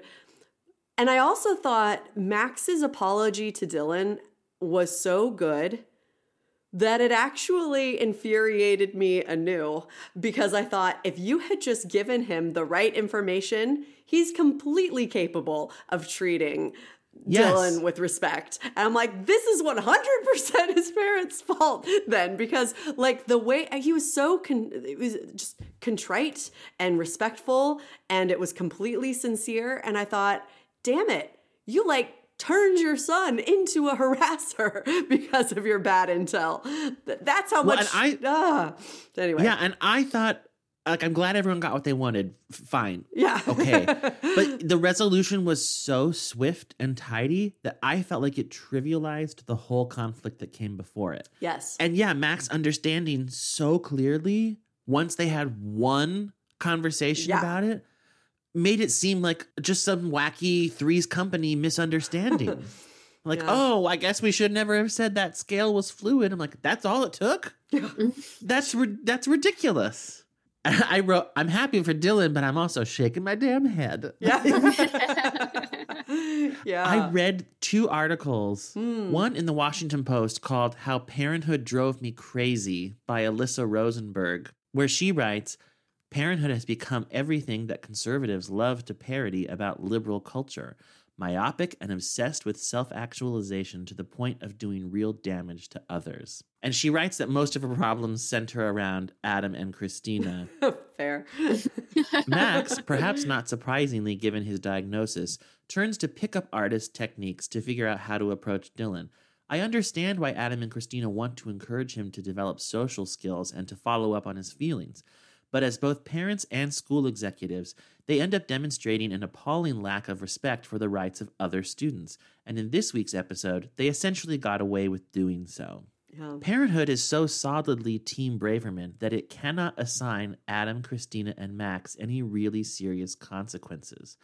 Dylan, despite her awful experience, begs Christina to make the case to her parents that she should not have to switch schools. Her parents end up apologizing to Adam and Christina and accepting Adam's diagnosis of their parenting. Max is obviously upset by the prospect that he has been harassing Dylan. I understand the impulse to treat a character like Max with kindness. He is a child, and he was following a set of instructions, partially provided by his parents, that are dangerous precisely because they obscure nuance and consent. But Parenthood could have made a sharper point that Max's actions, no matter his intentions, did constitute harassment and make Dylan physically uncomfortable. Yes. And there ought to be consequences beyond a conversation. At a moment when pickup culture and the language of sexual entitlement is having serious real world implications, watching the Bravermans prioritize their son's comfort over Dylan's safety reveals the limits of their goodness. If I was sure parenthood meant that to be the takeaway, I might be impressed. But that would run counter to everything Katims has taught us about the Bravermans over the previous five seasons. Damn. That's good. Parenthood might have considered letting Adam and Christina really fail instead of just have yet another obstacle over which they emerge triumphant and flush with self esteem. I think it's why I'm glad that the parent night was ruined because I'm like, that's the only consequence they're gonna get. like, Yeah. yeah, the school is still the place Dylan wants to be. And it made me wonder, you know, when she says they should have let them really fail, I thought it would have been more interesting, perhaps, if the Joneses understood that the school was good for Dylan, so they let her return, but only on the condition that Christina didn't run it anymore. Ooh. You know, if they said, we have really serious concerns about your qualifications to run this school. And before we just send our daughter back here, we want someone with like an education background or a special needs background, neither of which you have, neither of which your husband has, Yep. for us to really feel safe about this. And we spoke to some other parents and they have similar concern. You know, I, and then Christina would have to choose between what she wants as Max's parent and the benefit of the students. Like, do you really care about the students, Christina? Then you need to walk away. Or more simply, if Dylan's parents just didn't budge and took her out of school Yeah. against Dylan's wishes, Dylan's crushed, and Christina has to reflect on wow, we cost this girl the school where she felt like she really belonged. Yep. That would have Yeah. been powerful. That would have been good. And and also reflect on like what steps do I need to take to be able to separate parent Christina and headmaster Christina? Yes. Because Yeah. I'm blurring the lines here and it has resulted in a negative consequence for my son and for this young woman. And it's just like, yeah, I think it could have led to, you know, not her giving up the school perhaps, but just like thinking about how to navigate that better. Yeah. And just some reflection. I get that she apologizes to Dylan and does take responsibility, and that's good. But I really, the, the arrogance, I still am struck, you know, of like thinking that public school has done so much damage that, of course, she would improve upon it. and I mean, I get the thing with Trevor was terrible, and I get that he had that one teacher who always sent him to the library, and that's not good either. But I don't know, just her confidence that she would be like, I'm creating this school where there will be no issues and no bullying, and to realize she was in fact the bully of the school is kind of intense. Um, and I think more could have been done to explore that. So Yeah. There was also an article from Vulture called What Happened? Why is every character on Parenthood the worst now? by Margaret Lyons. Wow. And I'll post this one on our social media because I think you can read it without going through a paywall. And she dissects every character, but here's a, a section about Adam and Christina. She said, Christina has never been qualified to run a school. If anyone could do it, don't you think more people would? And now her incompetence has become dangerous negligence. Max was harassing Dylan, and Christina and Adam appear to have given up on any kind of therapies for their son. Max's behavior is explainable, but it's not excusable, and his parents' ongoing refusal to recognize that is as bad for him as it is for everyone else. Christina's constant sweetheart, babe, honey lingo is grating in her home, but at school, directed at her students, it's inappropriate and degrading. That girl in a toga isn't your sweetheart. She's a student who deserves to be educated by someone who is a qualified educator. Sucks for you, toga girl, but that's what you get for going to a school started by a former shoe salesman, a former political consultant, and an egregious sense of entitlement. Oh, That's amazing. Yeah. Sucks for you, toga girl. oh man. And you know, many episodes ago when the Dylan storyline first started getting introduced, and I said, I remember this being one of my least favorite storylines. This is This is why. this is why. And I in one sense feel bad piling on these characters that in many other contexts I love. Yeah. But it kind of typifies the elements of them that have always bugged me into one singular storyline. And then I feel like even in this one they don't learn anything. Yeah. It's kind of like when they all just go play basketball with Alex at the end. And it's like, remember, you were super racist about him. Like, I don't know why you get to all just play basketball happily at the end. yeah. So, I'm glad you mentioned Alex though, because I did want to give one like final shout out to Ali Ionides. I apologize if I'm saying her name wrong. The actress who plays Dylan, she is terrific. And I remember not liking Dylan, but I was completely wrong. She was charming and hit her emotional beats so well. I mean, that scene with Christina, even though I was like, why is why are you begging Christina? but but she was so good. Yeah. I thought she made a guest role really distinctive and memorable to a degree that I would say is like almost equivalent to Michael B. Jordan or John Corbett. Like, yeah, she was fantastic. I agree. She, Yeah. yeah. I didn't recall being as kind of blown away as I was by her. And yeah, the storyline itself had its issues, but boy, there were moments I loved. I really loved her going over to the Braverman's house and bonding with Christina. Like that was so nuanced and interesting. I loved that and and her performance was terrific. Yeah. And I do want to say, I think this is a storyline like the marital struggle that could have been great. Yeah. I, I don't think like ugh, they should never have gone Yeah. near this story. I think they just mishandled it. Yeah. I agree. If it was more about teaching Max constructively about these very gray areas that Yeah.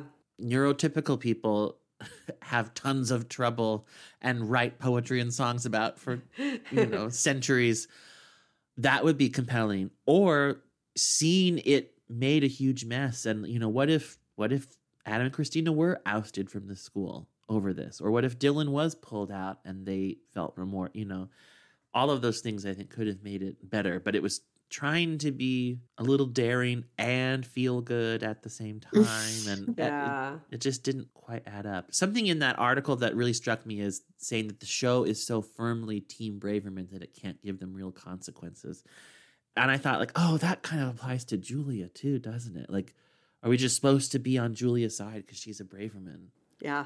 instead of like maybe you really do lose your husband Yeah. or i don't know That's an interesting thing. And I, I also wonder if like knowing that it's the last season, and it almost feels like some of these storylines are just kind of like meant to like Mark the Mark reoccurrence is like a closure moment. Yeah. But this is like more of like a let's get this this is conflict kind of gone, dealt with and gone, so we can close this thing. Yeah. And then I feel like the simmering conflict is Zeke's health, which is going to maybe be the kind of final conflict. I don't really know. I don't know how it ends, but it felt like maybe they didn't give these things enough time to really, or they just didn't have the energy, the narrative energy at this point. I don't know. Yeah. You know, there was that short lived Netflix show that was like about the last blockbuster. Oh yeah. And it just like it, I watched the first episode. It was not very good. I'm sorry to the people that made that.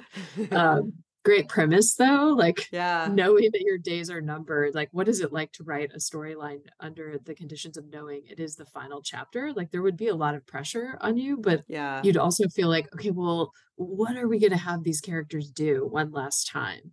Yeah. Okay, let's have Christina be like starting this random school, you know, or what's not random, but you know, it feels a little yeah out of her wheelhouse. And yeah. I don't know. It's it's interesting to wonder how that would affect the conflict because what you're saying about being team braverman right? I'm thinking to myself is it possible that if you're the fan of something kind of like i think you melissa referenced friends. Yeah. that's another show i did not like watch all the way through or anything. But is there a point at which the viewer actually wants to see the characters kind of lightly punished or mm. they seem too unreal and kind of off-putting Yeah. because they keep getting away with stuff that we as humans in the real world know probably wouldn't work out all the time and do we actually have a little desire to kind of see our favorite characters a little bit taken down a peg from time to time I think if if, it's if it's if it's warranted, you know, like I I think yes, no one should be above the law. Like I I think you know like these are characters that I like, but if they behave badly, I want consequences because that's life, you know? Sorry, I'm la- I'm just laughing because you say no one is above the law. I suddenly thought someone on some podcast is saying that right now about like the former president, and here we are on our podcast saying it about fictional characters. But I totally agree with no, you. No, but you're totally right. I mean, I was glad that like Jasmine left Crosby when he cheated on her. He deserved to be left. And it's not because I hate Crosby or because I think that he needs to suffer for all eternity and go to hell, Crosby. No, that was the right amount of consequence, I think. You you don't get to just immediately marry your wonderful fiance when you betray her. And I think they did in that situation do a good job of like by the time they do get together, he has really shown real remorse and growth. And so then you're like happy that they they work it out. Never mind all the regression he does later that annoys me, but like yeah, well, I, yeah. Ruth, I think you, I just interrupted you. no, Sorry. no, that's that's it. I, uh-huh. I'm rambling now. Yeah, go ahead. Ruth, I think you raised such a good point because I would imagine it would be a challenge as a long form television writer that you create a dramatic dynamic, and that is what hooks people on your show. So, like, people like Crosby because he's an overgrown child and he's irresponsible. That's who the character was conceived as. And then throughout the course of the show, you want the characters to grow and evolve. But if they grow and evolve so far away from Mm. their conception, then that whole point for them existing is gone. So it's like, did they have him grow and then realize, well, now we don't get to tell any more stories about Crosby being an overgrown child? but that's so fun. And then they just keep writing them. Or with friends, I think it was pitched as that's the time in your life when your friends are your family. Well, within 10 years, they should have grown up. And to some degree, they did, and to some, they didn't. I mean, I remember while that show was on in the later seasons, my parents saying, they're getting a little old to be behaving like this. And it is, meaning the characters. And it is funny to see, like, in later seasons, they're almost all sort of less mature Yeah. than they were at the beginning. And I think it's like they realized, well, we can't keep them frozen like this forever. So then their evolution gets like backtracked a little bit. I think it's also something that starts to happen over time is that characters become a little like stereotypical versions of themselves. Crosby almost becomes like a cartoon or something and and the characters on Friends for sure did. I thought they were all more compelling in the early seasons and then it becomes wackier. Everything's Yeah. exaggerated. Like Monica was like a believable human being who was uptight and then she becomes And she was embarrassed to confess the things she was obsessed about. Yeah. And then in season 10, she's vacuuming her vacuum with another vacuum. or like talking about how Oh. ev- like the, the cleanup for a party like everyone else had their party now i have mine. And it's like i don't even believe you. Like that's not even like a real thing a person would say is that vacuuming after the party is the party. You were a believable person once and now you're really not. And same with crosby. It was sort of lovable and then it became too much. And I wonder that with Max to a degree, like, have they not brought on another behavioral aid since Gabby?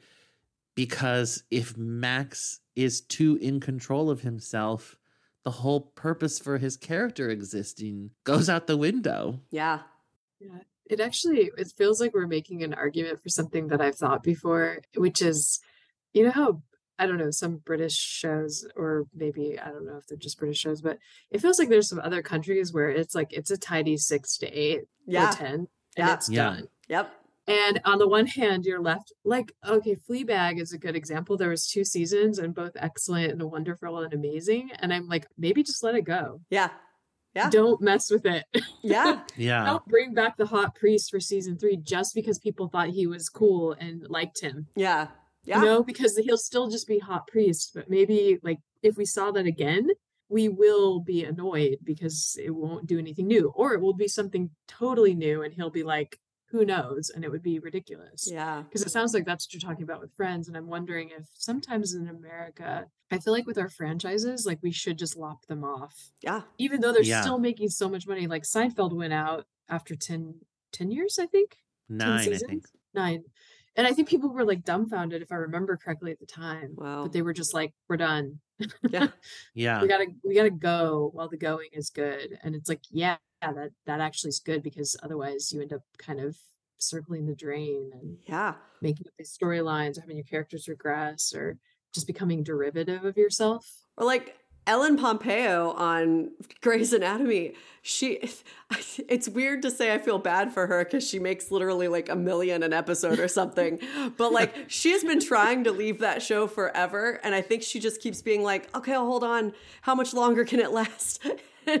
it's in its I can't believe 19th season. going on. I know. I, I did watch the first two seasons and Yeah. I thought they were very compelling. Yep. But now they're just like, yeah, ringing. I'm just Yeah. yeah. I'm imagining her going into Shonda Rhimes and being like, please, please just like have a tr- another tragedy, but this time make it make it permanent. Make my I don't know. If it Kill feels like people me. are always getting Yeah. shot End my something on that suffering. show. Yeah. She finally left. She finally was able to like say, I am done. She's, oh. but the show is continuing. And yeah, I'm like, okay, your lead, it's called Grey's Anatomy. Just end it. Like, but whatever. I don't know. It's funny that we're talking about this on a podcast about a TV show, and we're like, in TV shows earlier, we don't want them to go on. Well, and the flip side of it is, I have often lamented too that some series aren't longer. Yeah. Like, like the upcoming Ted Lasso, I think is they say the last season that they planned on doing, they were just going to do three, and each season is only ten episodes. And I think, oh come on, I can't get lost in thirty episodes. Uh, Give me a hundred. And I mean, there's pros and cons to each. Yeah. True. And this is a definite con that it it becomes a um, kind of a snake eating its own tail in a way. yeah. Well, some characters do still grow and change, and one of my first observations about Zeke in this episode was that it was pretty amazing to see that since last season, when Zeke refused to go on a trip with his wife, Yeah. he now wants to take her on a trip to France to share something of his past with her. I Like, well, loved that. The kind of evolution that I can get on board with. But the whole storyline was a little bizarre Yeah. to me. Like, why why does it have to be a surprise? Why does Drew have to help him? Why does Camille have to tell Drew there are cookies to get him excited? there are no cookies. I know you're up to something. It was weird. yeah, I just felt. I guess really, I'm just saying. I just felt really bad for Drew Yes. being in the middle of it, and there's no worse moment of that than his scene with Zeke. This is it. Let's do it. Let's book it. Grandpa, I can't book it. Why can't you book because, uh, Grandma knows. Grandpa. I'm sorry. Okay, but I don't know what I'm supposed to do when she's asking me questions about you because she's worried about your health. So you told her. I didn't tell her everything. No, I, I asked her if it was okay for you to fly because she's asking me what we're doing. And I'm trying not to tell her because you don't want me to tell her. Oh. But then I, in turn, I have to lie to her. So what am I supposed to do there? You know, you're putting me in a really weird position. And so I told her that you were gonna, you were trying to fly yeah. somewhere. That's it.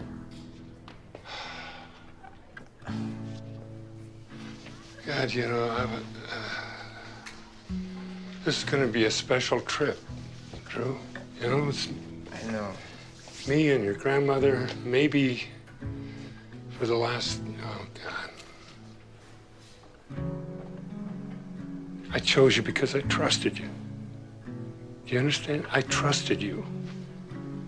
Yeah. You let me down. Do you understand? Just take me home. Okay. That is so unfair. And I I actually thought of the word gaslighting, uh, which I don't necessarily want to apply to this, but I felt like there was some elements of that where he's like, I trusted you, you disappointed me. Okay, yes, you're disappointed, but like also you're not considering that you put Drew into a very uncomfortable position, both you and Camille. Yeah. And basically, Drew is just trying to not disappoint anyone. Which I mean, I can relate to that too. Like just trying to keep the ball moving Yeah. in all directions simultaneously and not saying no to anyone. Yeah. He doesn't know who he should listen to. Is it Zeke? Is it Camille? So he's just trying to do to both. And then Zeke lays it on so thick. And I understand because there's that hint of it could be the last time, Yeah. you know, which is poignant. Yes, it's possible that it could be the last time they ever travel outside the country. They are elderly or whatever. And I get that. But it felt really unfair to be like, you disappointed me by not using that credit card to purchase those tickets. And, and in the whole time in the back of my head, too, I was like, can someone who had heart surgery, like, is there actually, are you not supposed to fly? Or I don't know. I just felt like, Yeah. is this a made up kind of like Yeah. caution on the part of doctors? Like, surely if you had a heart surgery, like, yes, you should not immediately jump out of bed and like run five miles or something. But going on a plane, Yeah. He comes bounding down those stairs. Yeah, that's true. I was like, what's the All I can imagine is maybe they don't, you don't want to be on the opposite side of the world from if your doctor, wrong? Yeah. Yeah. rather than just- the flying. But I don't, I don't know. Anyway, those are my thoughts. I just was like, this is really mean. Yeah. yeah, I thought it was a really shitty thing to do, and I didn't even understand why. Yeah. Like I understand why Zeke would be upset that the plan he wanted didn't happen for it to be a surprise. Yeah. Like what what do you get out of chewing Drew out? And what really got me was the you disappointed me. Do you understand? Like as if he was like teaching him a lesson or something. Yeah. And you know, I have to say I, I included Camille in my like, why are they putting Drew in this spot? But she wasn't asking Drew to keep any secrets. You know, she was just asking for information that she wasn't getting.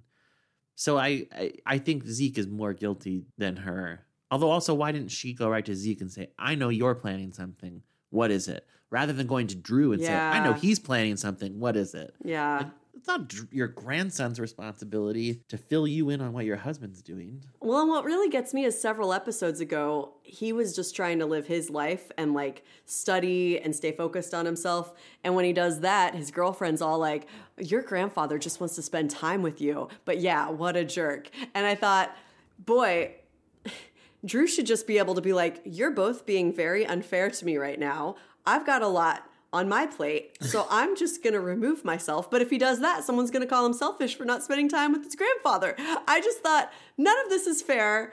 And this is how family stuff sometimes can be like toxic and why it's important to have like boundaries because Drew did absolutely nothing to deserve that, and it was awful. And the way he just took it, like when he looked at his grandfather, like not even blinking, like not breaking eye contact, like I deserve this. You know, he didn't say, You guys put me in a really unfair position. Nope. And then I thought, I mean, this is messed up, but I even thought this as Zeke was having his heart issue that night. I thought, before you went to bed, you should have called Drew and apologized because, like, Camille even says to you, I think it's better this way that it's not a surprise. This way we can look forward to it together. It would have been nice for him to reflect on how he had treated Drew and called him and said, I am sorry. I was so disappointed, but it's not you I'm disappointed with, obviously. I'm frustrated at my health and feeling scared, and I totally took it out on you and that wasn't fair. And then he wouldn't have to like have anything in the back of his mind if he's getting rushed to the hospital. Like, you don't he won't want that shit hanging over his head. Do you know what I mean? Like I just thought you two didn't patch that up and now he's going to be in the hospital Or dead. Or dead. Yeah. We don't know. We don't know. We don't know. Yeah. And poor Drew's going to feel even worse. I, I don't know. I just. It was a very cliffhanger episode. Yeah. That was a really scary thing, though, to see Drew or to see Zeke so vulnerable like that. Ooh. Yeah. I thought it was terrifying, the look on his face. Yeah. And I I don't remember for sure how I reacted to the end of this episode, but especially since I was on a death watch. Yeah. I'm sure I thought that maybe he'd be dead. Yeah. And one of the articles that I looked up for this one did say like I guess the show went on a little break after this, like for a few Oh, weeks.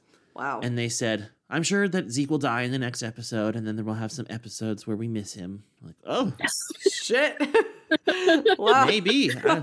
See, that's the fatigue of the sixth uh, season. speaking. yeah, apparently. I will miss him. Have a That's- funeral. It'll be over. That's what someone can muster. Oh my God. Yeah. Wow. But let's discuss Zeke and Camille, you know, coming clean about all of this. You still sore about the trip? Yeah, you damn right I'm sore about the trip. God, I, I mean, I can't even drive my own damn car. I, everybody's treating me like an invalid. I can't even spend my own money when I want to spend it for what I want to do with it. No, you can't. Not No. when you're planning on sneaking around doing things that are bad for your health. Where were you going to fly off to anyway? France. France. Yep, gonna go to France. Yeah, what were you going to do in France? Okay. Well, you remember when I wrote you after I got out of the service and I was in this little village of S? And they had this wonderful B&B there with the best food and wine I've ever had. Yeah, I remember, that. Yeah. Uh-huh. Okay. Well, I was uh, I was going to surprise you on our anniversary, and I was going to take you there, back to the B and B, and uh, I figured you could paint all you wanted to. I mean, hell, you painted all over Italy and fiddle around with those statues and God knows what else. But the point is, just you and me spending some.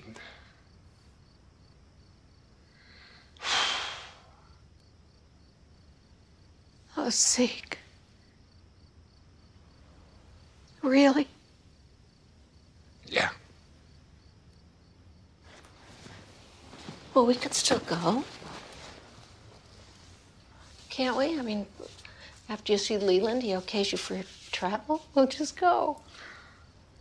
I like it better this way, that it's not a surprise, because we can look forward to it together. Really? Yeah. I thought that was a lovely moment. Yeah. But again, though, with the grand gestures, I feel like Zeke's wish or desire for a grand gesture, while I am really touched by what was motivating it, Yeah. I love that. But the grand gesture almost wrecked the whole idea. Mm-hmm. And then Camille's reasoning for liking that it wasn't a surprise felt so understandable to me. Yeah. I almost felt like Zeke just doesn't understand that she wants to share her life with him. Yes. And it, it reminded me a lot of Jasmine and Crosby in the last episode, where it felt like Crosby didn't understand that Jasmine wanted to share in his life with him, even the hard parts, especially the hard parts. Like, you're not in financial trouble. We are in financial trouble.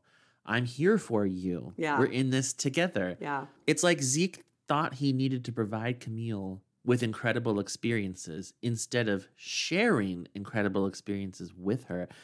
I, I, don't know. I might be reading too much into it, but it feels like kind of a burden of chauvinism that I feel really bad he has to carry. Yeah. Like, Zeke, relieve yourself of that duty. Or Crosby, relieve yourself of, I have to provide for the whole family. Yeah. You have to work together with your wife to help the family flourish. Yeah. It's not all on you.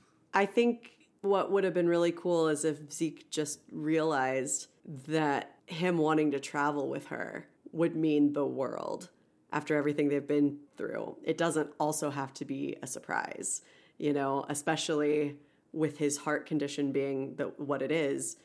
She would want to be involved in the planning of it to make sure that she's not spending this. Like, if he had managed it to be a surprise and whisked her away, would she have even been able to fully enjoy it without knowing that the like the doctor had signed off on it? You, you know, like if they can plan it together, then they can also like feel comfortable together about about this.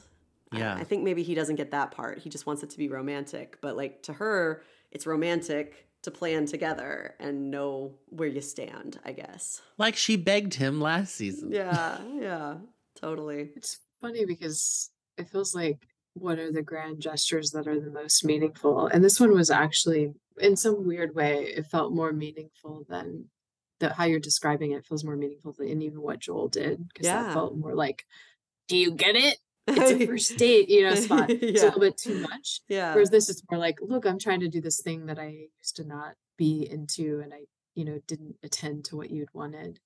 But it's like he kind of messed it up by trying to make it a big surprise Yeah. and bring in Drew and, and force him to kind of do this thing eh, that, eh, you know, would have been just I guess I get why he didn't want to just ask Camille, but I don't know. Some I, it, may- this is a random tangent slightly, but it reminds me of this Valentine's Day sushi dinner that my boyfriend, when I was, I don't even know, 21, 22, 23, took me out for. And it was like $200. Wow. And he was kind of like, see, this is for you. And I was like, oh, but I don't really want that. Like, I didn't say I don't want that, but I was just like very underwhelmed, I guess. Like, I didn't perform how excited I was to have this like sushi dinner. I think I was actually somewhat upset because he made us go out at like 3 p.m. because he had a, a rock show that evening. If he's listening, I'm sorry I'm telling this story. You're a great person. Anywho, um, but I remember he was so upset because in his mind, I think he had that grand vision of how it was going to go. Yeah. Which is like, we're going to go out at 3 p.m. I'm going to pay $200 for this wonderful sushi dinner. Ruth is going to love it. She's going to be amazed. Then we'll go to the rock show. And instead, I was just kind of like, oh, that was good. But I felt rather uncomfortable that we'd spent 200 or he'd spent $200 on a meal. I was like, very, we were, you know, young. I was just like, whoa, this is so much money. Yeah. I don't know. It's funny how a grand gesture in your mind of the gesturer Yeah. can be so amazing.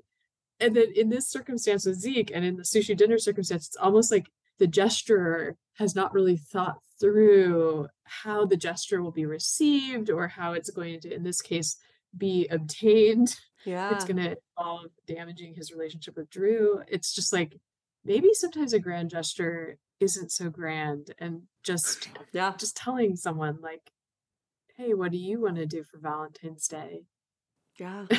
Yeah. i don't know I think I'm almost always in favor of not having a grand gesture, but I also say that as someone who was in kind of a abusive like situation where it was always like making up for something. So I kind of associate it with like a real roller coaster thing, which is not the case like, you know, with with Zeke here. But I I like steady, you know, I like just reliability. And actually, I think that's where like Julia was, you know, like she doesn't want a grand gesture. She wants a husband who doesn't leave when things are hard, you know. So I think like that makes sense, you know, like I remember my mom who's very romantic, like I think she used to almost I don't know, be critical of my relationship with Mark, which is an incredibly good relationship. And I think just honestly, my mom has been in a lot of really unhealthy relationships. And so she was very used to grand gestures. And she was like, Is he romantic enough? And I'm like, Well, he makes dinner every single night and is incredibly kind. And I can count on him and he makes me laugh. And she was like, Yeah, but does he send you flowers for no reason? I'm like, No, he doesn't. I don't want that. I want exactly what I have. Do you know what I mean? gotta know the gesture for the person you're with and some people want grand sort of cheesy gestures like flowers other people don't want that they want like you to make dinner and to like give me a taste before you try it Yeah. that's your gesture yeah you gave me a taste of your food before you you ate it yourself because you wanted me to have some like that's a gesture Yeah. it- is it grand probably to me Yeah. it's grand Yeah. Yeah. Yeah. Yeah. And and so I, I do think that's interesting. Like I just I think sometimes like romantic movies and stuff like ruin people or something, you know, like they think love is this this one thing, but I'm like, oh, I just like conversation and trust and laughter. That's that is where I live right now and I feel blessed beyond measure. And yeah, I don't know. I just think Camille wanted someone to travel with her. The fact that he wants to do that, it's like literally, it seems to be like a dying wish. That's the amazing part. That is incredible. That makes me want to cry because it isn't just sweeping her off her feet. It's like literally knowing who he's married to and like atoning for something that he didn't give her in the past, like, or trying to at least. That is Yeah. so beautiful. That is amazing. But, you know, yeah, it's kind of It's sad. leaning in and paying attention Leaning to what your partner wants. There it is. That's it. It was okay. I I, I jumped off the title and was like, maybe that's a theme. Paying attention and and ignoring maybe what you felt like you're supposed to be doing. Yeah. And instead really giving the person what they wanted. I thought Hank and Sarah focused on one another yeah. in this episode and kind of reinvested in their commitment. I mean, it does feel like they reached a new level in this episode. It does. Even though what, they went to a school play? Yeah. And maybe that's why I like the storyline so much. It's like it is moments like that Yeah. where I think you'd realize, oh, we're even more serious than I thought. I'm not just your girlfriend. yeah. And I am happy, and I don't wish it was something else. And I'm not wondering if I made a mistake with Mark. Yeah. Lovely. And I think Zeke had to really lean in and focus on what does Camille want from me? Does she want a surprise? She never asked me for that. No, but she did ask Does me she to travel. travel? yeah. Yes, she does. Joel and Julia, I think, have to ignore their outside pressures and focus on each other. I'm not quite sure if it applies to the Max storyline. He learned that sometimes you shouldn't lean into what you want. You should lean into what someone tells you. I don't know. Oh, eh, focus on what they want. Yeah. Dylan maybe screaming, You're harassing me, please stop for the tenth time. oh, those clues. You know. I but I also felt like you know, I I jumped off that line that Camille says to Julia that marriage is about forgiveness. And that felt like a bit of a theme too. Yeah. Especially one of my favorite quotes ever, which is attributed to Lily Tomlin, but I can never find her actually saying it anywhere. But anyway, it's forgiveness means giving up all hope of a better past. And I thought that really Damn. applied to Joel and Julia. Like, they're going to have to accept that they've hurt each other and they've made mistakes if they're going to truly forgive each other. And that does apply to Max and Dylan and their parents, I think. Like, Yeah. yep, yep, we made some huge mistakes. Are we all agreeing that we're going to go forward now? And then with Sarah and Hank and Mark, Yeah. a lot of shit went down there. Yep. And it's never not going to have happened. Yep. And you got to be okay with that. Yeah. And then I, I suppose it applies to Zeke and Camille. For one thing, she says it. And then secondly, she's still married to him. Yeah. so I think I do think she understands forgiveness. One of those articles does mention though they thought that that scene felt like Camille justifying why she stayed in a relationship where she wasn't listened to or respected. Whoa. Hmm. I'm like, oh, that is an interpretation. Damn. And I hope Zeke asks Drew for forgiveness. Yeah. Yeah. If he can. Maybe he's dead. Maybe he's dead. I think And we've given away at this point that he, he's not dead. But he might be. He really might be. yeah. I would feel so bad for Drew though if the next episode if that was their last Zeke's just dead and Drew's like he was so disappointed in me. I'd be like, "Damn it. That's, that's terrible." All right, well we did it. And um Ruth, thank you again. This was You're welcome. as wonderful as it always is. Um, where can people find your writing? If they want to read something I've written, they can look at my website, ruthcwilliams.com. And I've got all kinds of links to poems and books and chapbooks and stuff like that there. Awesome. Excellent, yes. And at least for now, you can still find us on Facebook, Twitter, Instagram, Parenthood Pals everywhere. And parenthoodpals.com. Until next time, may God bless and keep you always. May your wishes all come true.